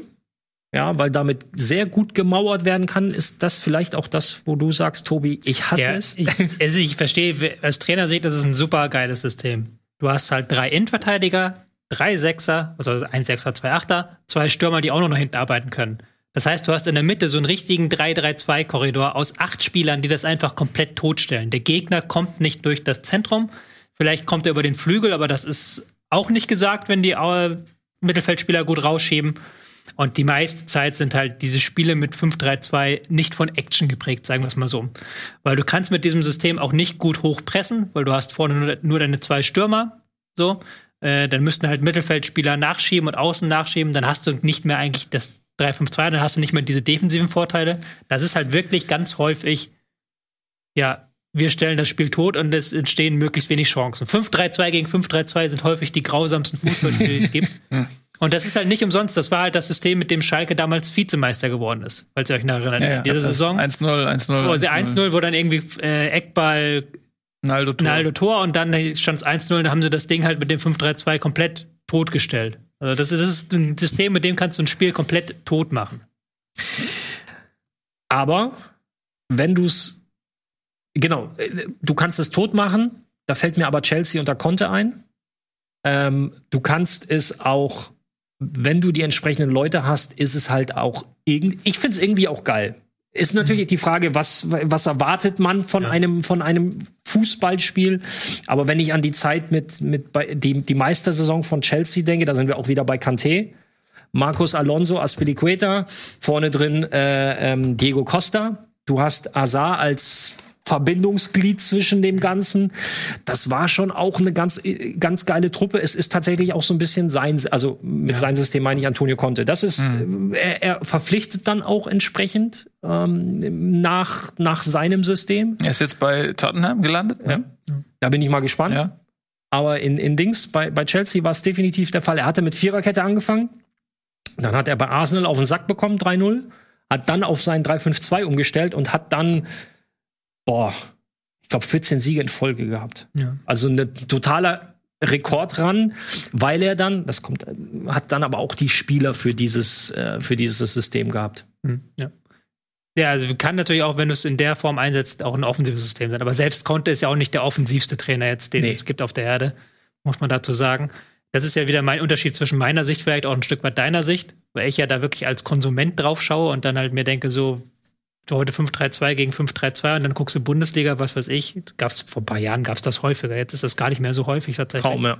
Aber da gab es das häufiger, dass du dann irgendwie Schalke gegen Mainz hattest und beide 5-3-2 und du wusstest, da wird heute nicht mehr als ein Tor fallen und es wird maximal 3 Torchancen geben. So. Das ist halt, aber ist natürlich vollkommen legitim aus Trainersicht. Das ist jetzt so ein Mecker aus, ich würde gerne unterhalten werden, Sicht. Ja. Da kann der Rudi Völler dagegen sagen, dann mach doch Wetten, das und nicht Sportschau. Es war halt zu der Zeit, jetzt werden einige sagen, ja, aber der hat ja 3-4-3 gespielt, das ist dann, jetzt merkst du, wer steht auf dem Feld, das ist sehr, steht da ein Zehner oder stehen da 2 Zehner auf dem Feld, das ist dann tatsächlich sehr, sehr fließend, aber die Grundausrichtung waren eben, ich habe jetzt kurz mal nachgeschaut, also du hast mit David Luiz, Cahill und Azpilicueta gespielt. Marcos Alonso auf links. Genau, Victor Moses immer mal wieder auf der rechten Seite, Kanté und Matic. Da sind wir wieder bei Jäger und Sammler. Mhm. So, nicht ganz, da fand ich das Gleichgewicht nicht ganz so krass wie bei Kanté Pogba, aber beide mit der Qualität, eigentlich egal, wer vorschiebt. Beide können halt nach vorne gut arbeiten. Diego Costa vorne drin, Torgenhasser, der andere, Eden und Pedro halt noch auf der 10, auf der 8, sehr, sehr wechselnd. Willian sehr häufig für Moses auf der rechten Seite gespielt. Also das war jetzt so, ich sag mal, in den letzten 10 Jahren für mich der Prototyp dieses Systems. Wenn man das mal kurz, ihr redet jetzt über Chelsea unter Conte, wenn man mal kurz Chelsea unter Tuchel nochmal als Vergleich vielleicht nimmt, der spielt ja auch bei Chelsea mit 3 Innenverteidigern, meistens irgendwie Christensen, Thiago Silva und Rüdiger der linken Position. Wie unterscheidet sich das zu Chelsea unter Conte? Sie spielen weniger mit 2 Zehnern. Also die 2 Zehner mit Pedro und Hazard war mehr bei Conte und jetzt müsste ich tatsächlich auch nochmal nachschauen, wer das am meisten war. Bei Chelsea, Moment, ich habe es jetzt auch mal geöffnet, versucht er jetzt ein bisschen also er wechselt sehr viel durch mit Werner, Mount, Havertz, das ist auch wieder 3-5-2, 3-4-3, Es ist sehr. Ich hatte dieses 3-4-3-Ding. Ich würde es als 3-4-3 bezeichnen, hat aber auch was 3-5-2-mäßiges. Hatte ich jetzt sehr oft in der Taktikanalyse, weil das so momentan so der heiße Scheiß ist, halt Chelsea und sowas. Weil du hast dann natürlich vorne in der Sturmreihe noch einen mehr, kannst damit halt auch gut pressen. Wenn du die Außenstürmer noch durchschiebst, dann hast du teilweise 5 Leute vorne drin, du kannst gut pressen. Und wenn du es zum Beispiel machst, das macht Chelsea auch sehr oft, das macht aber vor allen Dingen Mainz richtig oft. Und Freiburg auch.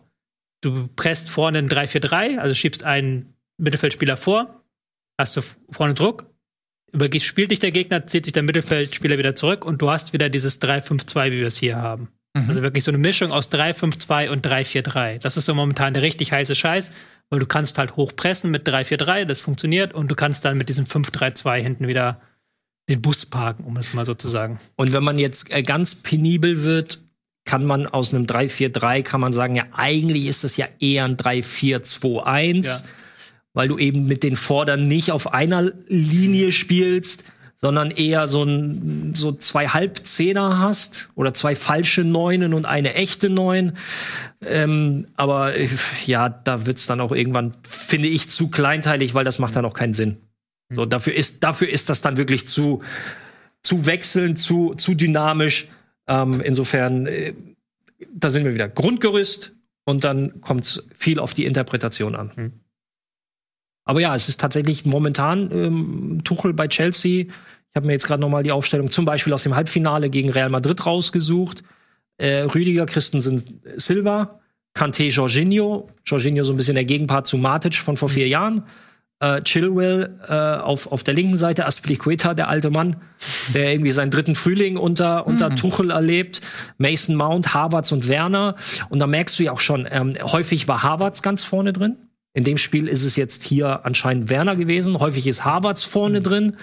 Dann kommt Werner über links, Mount, sehr viele Freiheiten.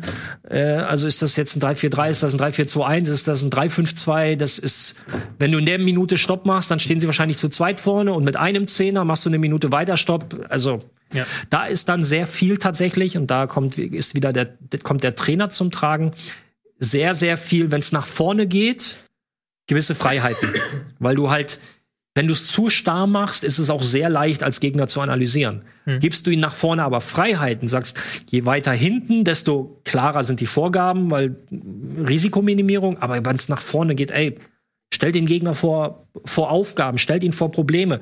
Durch Positionierung, durch Laufwege, durch Seite überladen und. Und dann ist das wirklich sehr, sehr losgelöst von Grundformationen, sondern dann geht es sehr viel um Taktik, um Interpretation des Ganzen. Mhm. So, jetzt kommen wir aber ein bisschen zum praktischen Teil, und das betrifft jetzt sehr häufig unsere Arbeit, Tobi. Wir haben jetzt die Systeme so ein bisschen ganz grob vorgestellt, und dann die Frage, woher weiß ich denn, welches System gespielt wird, wenn es ständigen Änderungen unterliegt? Ja, ist ja, solange das Spiel läuft. Relativ leicht in den statischen Situationen. Anstoß, weil in 98% aller Fälle stellt man sich so auf, wie es der Trainer vorsagt. Erinnere ich mich an B-Jugendspiel, als wir damals, also als ich noch B-Jugend gespielt habe, haben wir die Viererkette beigebracht bekommen. Übrigens noch ganz klassisch mit so Seilen um die Hüfte. Ja, damit damit die Abstände eingehalten werden. Und wenn der Außenverteidiger rausschiebt, wirst du mitgezogen und so. Also so bekommt man das wirklich beigebracht in der Praxis auf dem Feld, damit die Abstände passen. Und dann haben wir die Videobesprechung nach dem Vorbereitungsspiel, und dann macht der Trainer Stopp, bevor das Spiel überhaupt losgeht, und sagt, so, und da habt ihr dem Gegner den großen Gefallen getan, weil wir uns wirklich, also da hättest du eine Perlenkette durchziehen können, wirklich so 4-4-2. So, okay, brauchst gar nicht weiter gucken. Ich weiß, wie der Gegner spielt, können wir da nach Hause fahren. Mhm. Also Anstoß ist wirklich so ein ganz ein richtig gutes Fußball-Simulationsspiel auf dem PC, aber auch eine gute Möglichkeit, einfach zu erkennen, okay, was haben die jetzt heute im Groben vor. Abstöße auch sehr gern genommen, und geordneter Spielaufbau. Was ist geordneter Spielaufbau? Wenn der Gegner nicht presst. Ich habe einen Abstoß, der Gegner presst nicht, dann gehen erstmal alle auf ihre Positionen, weil ich muss den Gegner nicht vor Probleme stellen. Ich kann erstmal in meine Grundformation, und wenn der Gegner jetzt irgendwas macht, dann muss ich reagieren. Aber erstmal komme ich wieder auf meine Position. Wobei ich dann immer Leuten, die keine Ahnung haben davon und das halt das erste Mal gucken wollen, immer rate, fang mit der Mannschaft an, die nicht den Ball hat. Und ich finde, da kann man die Grundformation immer besser erkennen als bei der Mannschaft, die den Ball hat. Gibt dann jetzt auch wieder in so Expertenkreisen die Frage, was ist eigentlich die Grundformation? Ist das die ohne Ball oder ist das die mit Ball? Gibt auch manche Leute, die das mittlerweile so definieren, mit Ball. Ja. Aber ohne Ball finde ich immer noch mal einfacher zu erkennen, wenn Bayern hat den Ball und du kannst jetzt durchzählen, okay, wie steht Bochum da? Stehen da 5 ganz hinten oder 4? Wie viele sind da im Mittelfeld? Wer ist ganz vorne? Das ist dann immer am einfachsten, finde ich, um das zu erkennen. Ja. Das ist, weil ich bin auch eher der Verfechter, die Grundformation ohne Ball. Und das mit Ball ist dann, das entwickelt, also das ist dann quasi die Folge des Ganzen. Es ist tatsächlich so, man kann es auch erkennen mit Ball, allerdings braucht man dafür ein gewisses Vorwissen. Also A, musst du wissen, wie entwickelt sich zum Beispiel ein 4-4-2 mit Ball, was wird daraus?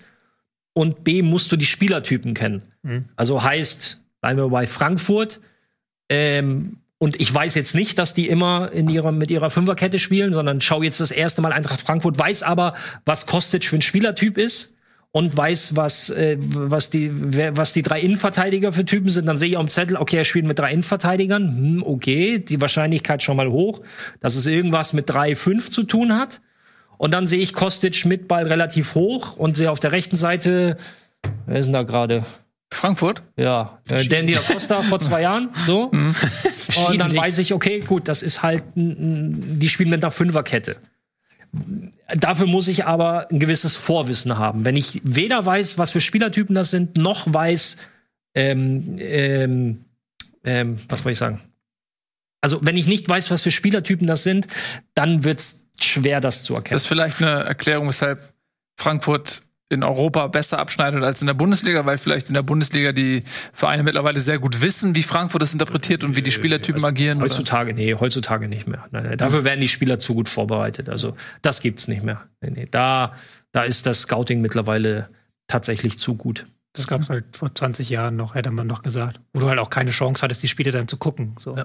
Dann gibt's auch die alten Geschichten aus den 70ern, dass dann irgendwie Hennes Weißweiler, wenn er wusste, okay, nächste Woche geht's im Europapokal der Landesmeister ran, dann lässt er in der Bundesliga was anderes spielen, weil er wusste, jetzt ist der Trainer vom Europapokal der Landesmeistergegner am Stadion und wenn der mich einmal falsch spielen sieht, dann denkt er auch, nächstes Mal spiele ich wieder so. Das sind dann die alten Tricks, aber das funktioniert heute nicht mehr. Das hast du heute alles auf Video und dann hat jeder Verein, der Europa League spielt, hat eine Scouting-Abteilung, beziehungsweise eine Analyseabteilung.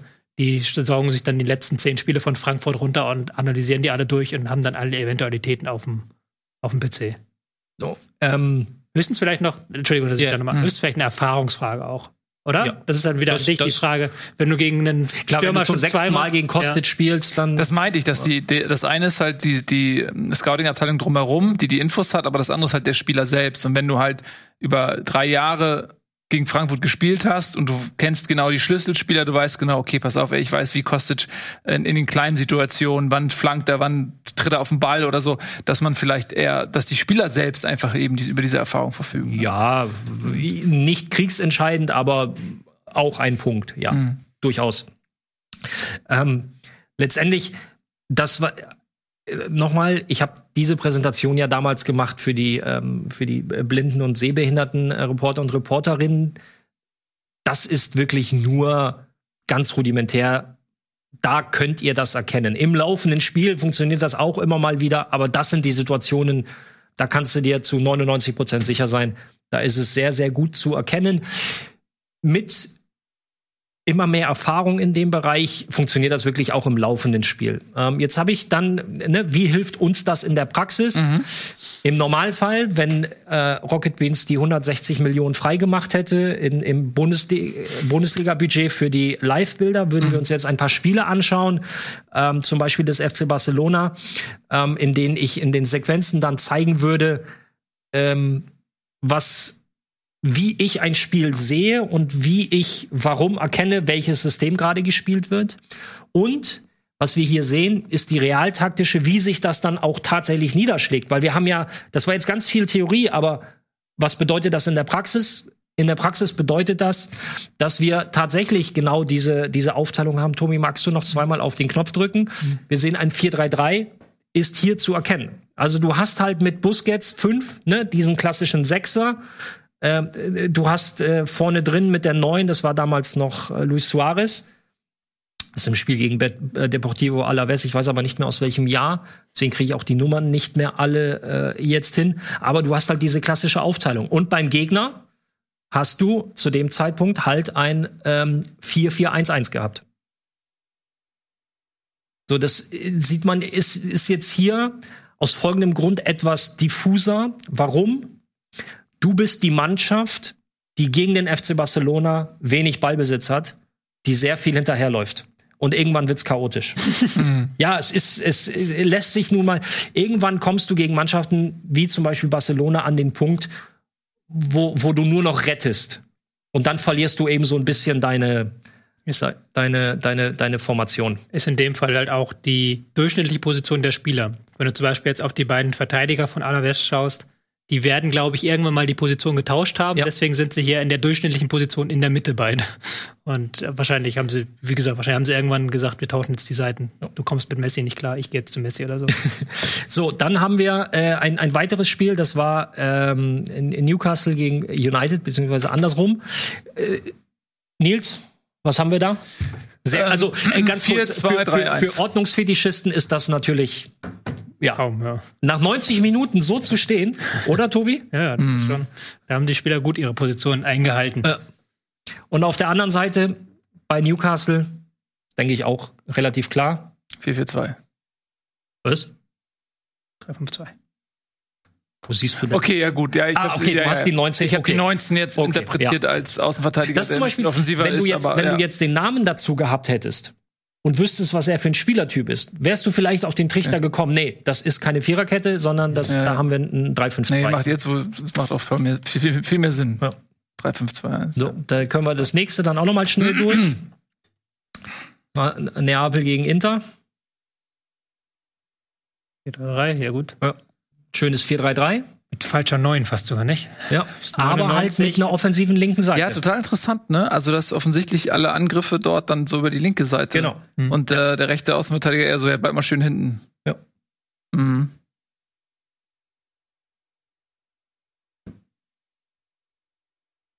So, Inter in einem, mit einem 3-5-2, da sind wir wieder bei Tobis Lieblingsnummern, mit der 95, die 37, die 87. Ja. Ganz grausam, finde ich das. Ja, ich auch. Das und zum Abschluss habe ich noch ein Beispiel aus der Bundesliga. Das war BVB gegen RB. Oh. 3-4-3, ja. Mhm. Und jetzt kommen wir zu RB und das ist sehr, sehr wild, weil Nagelsmann in der Halbzeit umgestellt hat. Und deswegen ist die 4-4-2-Raute nicht mehr zu erkennen. Mhm. Weil die erste Halbzeit war 4-4-2-Raute und die Dortmunder immer wieder über die Außen halt komplett die Raute auseinandergezogen. Übrigens ein Problem, fällt mir ein, weil ich das Spiel begleiten durfte, dass die Kölner gegen Hoffenheim hatten. Köln in seiner klassischen 4-4-2-Raute und Hoffenheim sehr, sehr breit gespielt. Das war das 5-0. Mhm. Haben sie halt zerlegt. Weil sie diese Schwächen auf Außen, Schwächen in Anführungsstrichen, diese Räume perfekt genutzt haben, haben es richtig gut ausgespielt. Und in dem Spiel war es auch so, dass in der Halbzeit Nagelsmann gesagt hat, nee, komm, das wird hier nicht lang gut gehen, ich stell mal um, deswegen... Müsste man eigentlich 2 Halbzeiten sehen, ne? Ja. War jetzt zu dem Zeitpunkt für mich in der Darstellung nicht möglich, deswegen sieht das so aus. Mhm. So, und als allerletzten Punkt hatte ich dann, und das vielleicht da sind wir dann auch wieder bei Tobis und bei meiner Arbeit, wie kann man sich denn auf sowas vorbereiten, wenn man jetzt nicht unbedingt den Zugriff auf die tollsten Scouting-Plattformen hat? Klar, transfermarkt.de ist eine richtig gute Seite, weil da bekommt man relativ recht detaillierte Infos, wie wurde in der Vergangenheit gespielt und so weiter. Da stehen dann immer die entsprechenden Formationen, das kann man sich anzeigen lassen, ist ein ganz guter Anhaltspunkt. Stimmt nicht immer, aber ist immer ein guter Anhaltspunkt. Dann haben wir zum Beispiel den Kicker als klassischste Quelle wahrscheinlich, sowohl im Print wie auch online. Sportal.de hat meiner Meinung nach sehr umfangreiche Spiel- und Spielerstatistiken. Da findet man viel. Who Scored, das Ganze auf Englisch, oder war damals auf Englisch, ist immer noch, ja. Und halt Bundesliga.de, da gibt's viele Statistiken auch. Und Spielverlagerung.de muss man natürlich auch nochmal nennen. Das ist ja schon ein alter Hut. Aber whoscored.com ist die Seite, die ich so häufig benutze, dass die mich mittlerweile für einen Roboter hält. Das heißt, die muss jedes Mal, wenn ich auf die Seite surfe, ein Capture machen, weil die denken, ich klaue da die Statistiken von, weil ich die halt wirklich so häufig frequentiere für alle möglichen Statistiken von wie viele Standardtore hat eine Mannschaft, wie viele Kopfballduelle gibt es in einem Spiel, Pässe, alles Mögliche ist da drauf und deswegen gucke ich da immer sehr häufig rauf. So, bei Formationen bin ich immer einer, der das gerne selbst beobachtet, weil da manchmal auch dann einfach nicht die richtigen Sachen dastehen, weil dann die Interpretation von mir etwas anders ist, als dann da auf den Seiten, aber es ist auch ein guter Anhaltspunkt, um das zu sehen. Ja. Je besser du die Teams kennst, desto einfacher ist es. Ja, es gibt wirklich Dutzende Seiten, aber das war so ein bisschen, was ich als Grundgerüst mitgeben wollte für die Leute, die sich beruflich mit sowas beschäftigen oder die vielleicht damit anfangen wollen, so ein bisschen reinzugucken, als Basis, als Grundstock, auf dem man aufbauen kann, um sich die ersten Infos zu holen. Und alles andere wird sich im Laufe der Zeit das sind dann Erfahrungswerte und dann, Erfahrung und Wissen ist tatsächlich in dem Punkt, auch sehr, sehr wichtig. Aber wenn man damit anfangen möchte, kann man das tun. Sehr schön. Damit endet deine Präsentation hier, ne? Ja. Ein kurzer Exkurs. Ja. Vielen lieben Dank, total spannend. Und vielleicht finden wir mal die Möglichkeit, dann 2.0 zu machen sozusagen und noch mehr in die Tiefe zu gehen. Tobi? Ich möchte auch gerne dann aber noch eine Sache vertiefen, weil mir das noch wichtig ist. Ich habe ein Buch zum Thema geschrieben, Schlüssel zum Spiel, kann man lesen. Habe ich da auch was dazu gesagt, weil wir jetzt sehr viel noch über Formationen und sowas gesprochen haben. Ich möchte nochmal einmal auf den Unterschied hinweisen. Ich muss mal gucken, ich müsste jetzt hier aufgerufen bekommen. Muss die Regie ein bisschen rumfrickeln kurz. Aber dass man im Fußball ja auch noch zwischen verschiedenen Phasen einfach unterscheidet. Also, dass es halt die Phase gibt, ich selbst hab den Ball. Mhm. Das ist eine andere Phase, als der Gegner hat den Ball. Klar. So, das sind dann auch, wo wir immer die ganze Zeit über Umformung sprechen. Ja. Und dann gibt es immer noch die 2 besonderen Phasen. Das ist einmal nach dem Ballverlust. Ich habe den Ball verloren. Ich schalte jetzt auf meine eigene Defensive da um. Gegenpressing oder erstmal in die Formation. Oder erstmal in die Formation, genau. Oder ich habe einen Ball gewonnen. Kann ich jetzt einen Konter machen? Kann ich jetzt keinen Konter machen? Das sind so die Phasen. Erster Ball tief oder erster Ball Ballbesitz. Genau, das sind die Phasen, die es halt gibt und wo man dann auch nochmal unterscheidet zwischen Formationen, zwischen verschiedenen gruppentaktischen und individualtaktischen Mitteln. Das ist, finde ich, immer so dieser eine Punkt da bei Ballgewinn, ne? Das, was du auch gerade gesagt hast, passe ich den Ball zurück, kontrolliere ich den erstmal, mache einen langsamen Spielaufbau in der eigenen Formation oder gehe ich auf den Konter, wo man dann oft so denkt, so Mann, spiel doch schnell.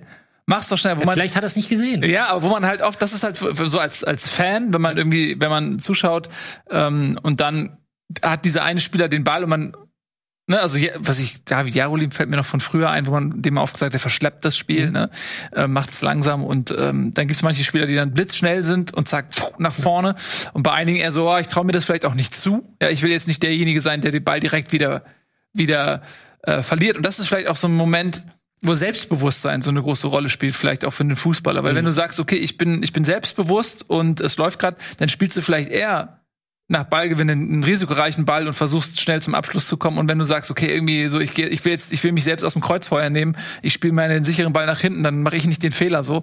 Finde ich, sieht man immer an dieser einen Situation ziemlich viel. Genau, daraus habe ich dann, das ist jetzt ein bisschen zu komplex, das machen wir jetzt auch nicht ganz, aber ich habe dann daraus aus diesem System halt ein eigenes Modell entwickelt quasi, wie ich Fußball quasi gliedere. Erkläre ich in dem Buch halt auf länger, was du gerade gesagt hast hier mit dem Gegner hat den Ball, ich will erstmal ein Tor verhindern, dann folgt meistens ein Signal oder es passiert irgendwas, sodass ich halt einen Ball erobere.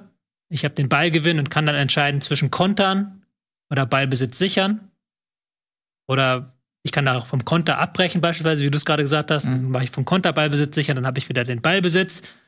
Ich halte den Ballbesitz, bis irgendwann ich mich versuche, den Gegner zu packen. Packing, kennt ja vielleicht noch die Leute von früher.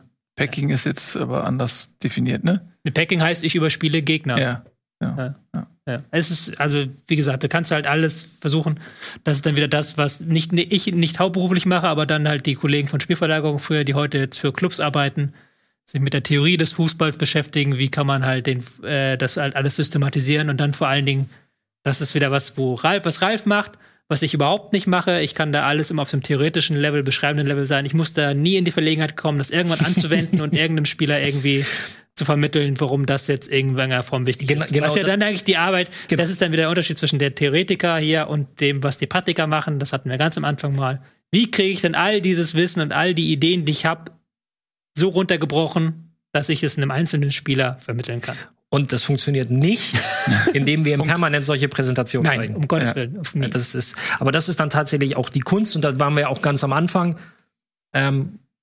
Ich bringe das dem einen bei oder vielen einen, dann einer Gruppe und dann einer großen Gruppe, einer Mannschaft.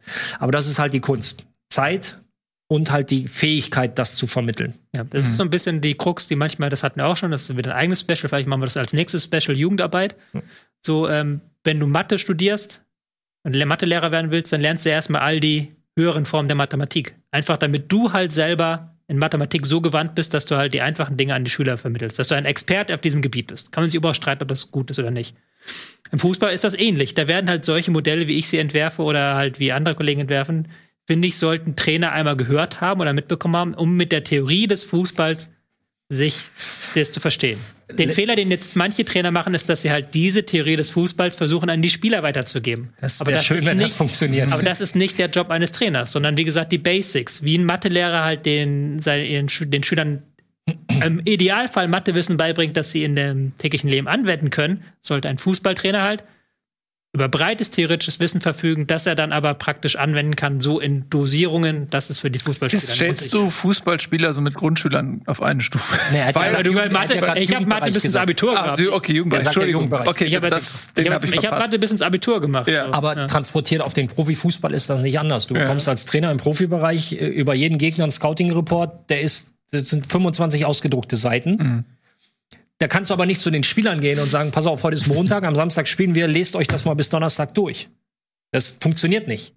Sondern dann musst du für dich aus diesem Scouting-Report, musst du das so weit runterbrechen, dass du den Spielern im Laufe des Trainings oder der Trainingseinheiten, auch der theoretischen, so viel Wissen oder so viele Lösungsmöglichkeiten wie möglich, also so wenig wie nötig, so viel wie möglich an die Hand gibst. So wenig wie möglich, sondern so viel wie nötig, so wolltest du wirklich sagen. Ja, oder so. Ja, im Prinzip darfst du sie auch nicht überfrachten. Ja, klar. So, dass das am Samstag dann auch funktionieren wird.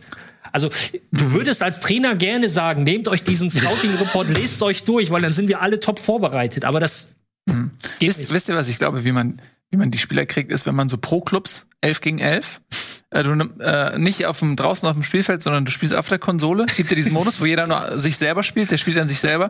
Dann kannst du jederzeit Pause machen, kannst jederzeit dir das Spiel nochmal angucken und kannst so spielerisch den Leuten sozusagen Räume oder Pressing-Momente oder sonst was mitgeben.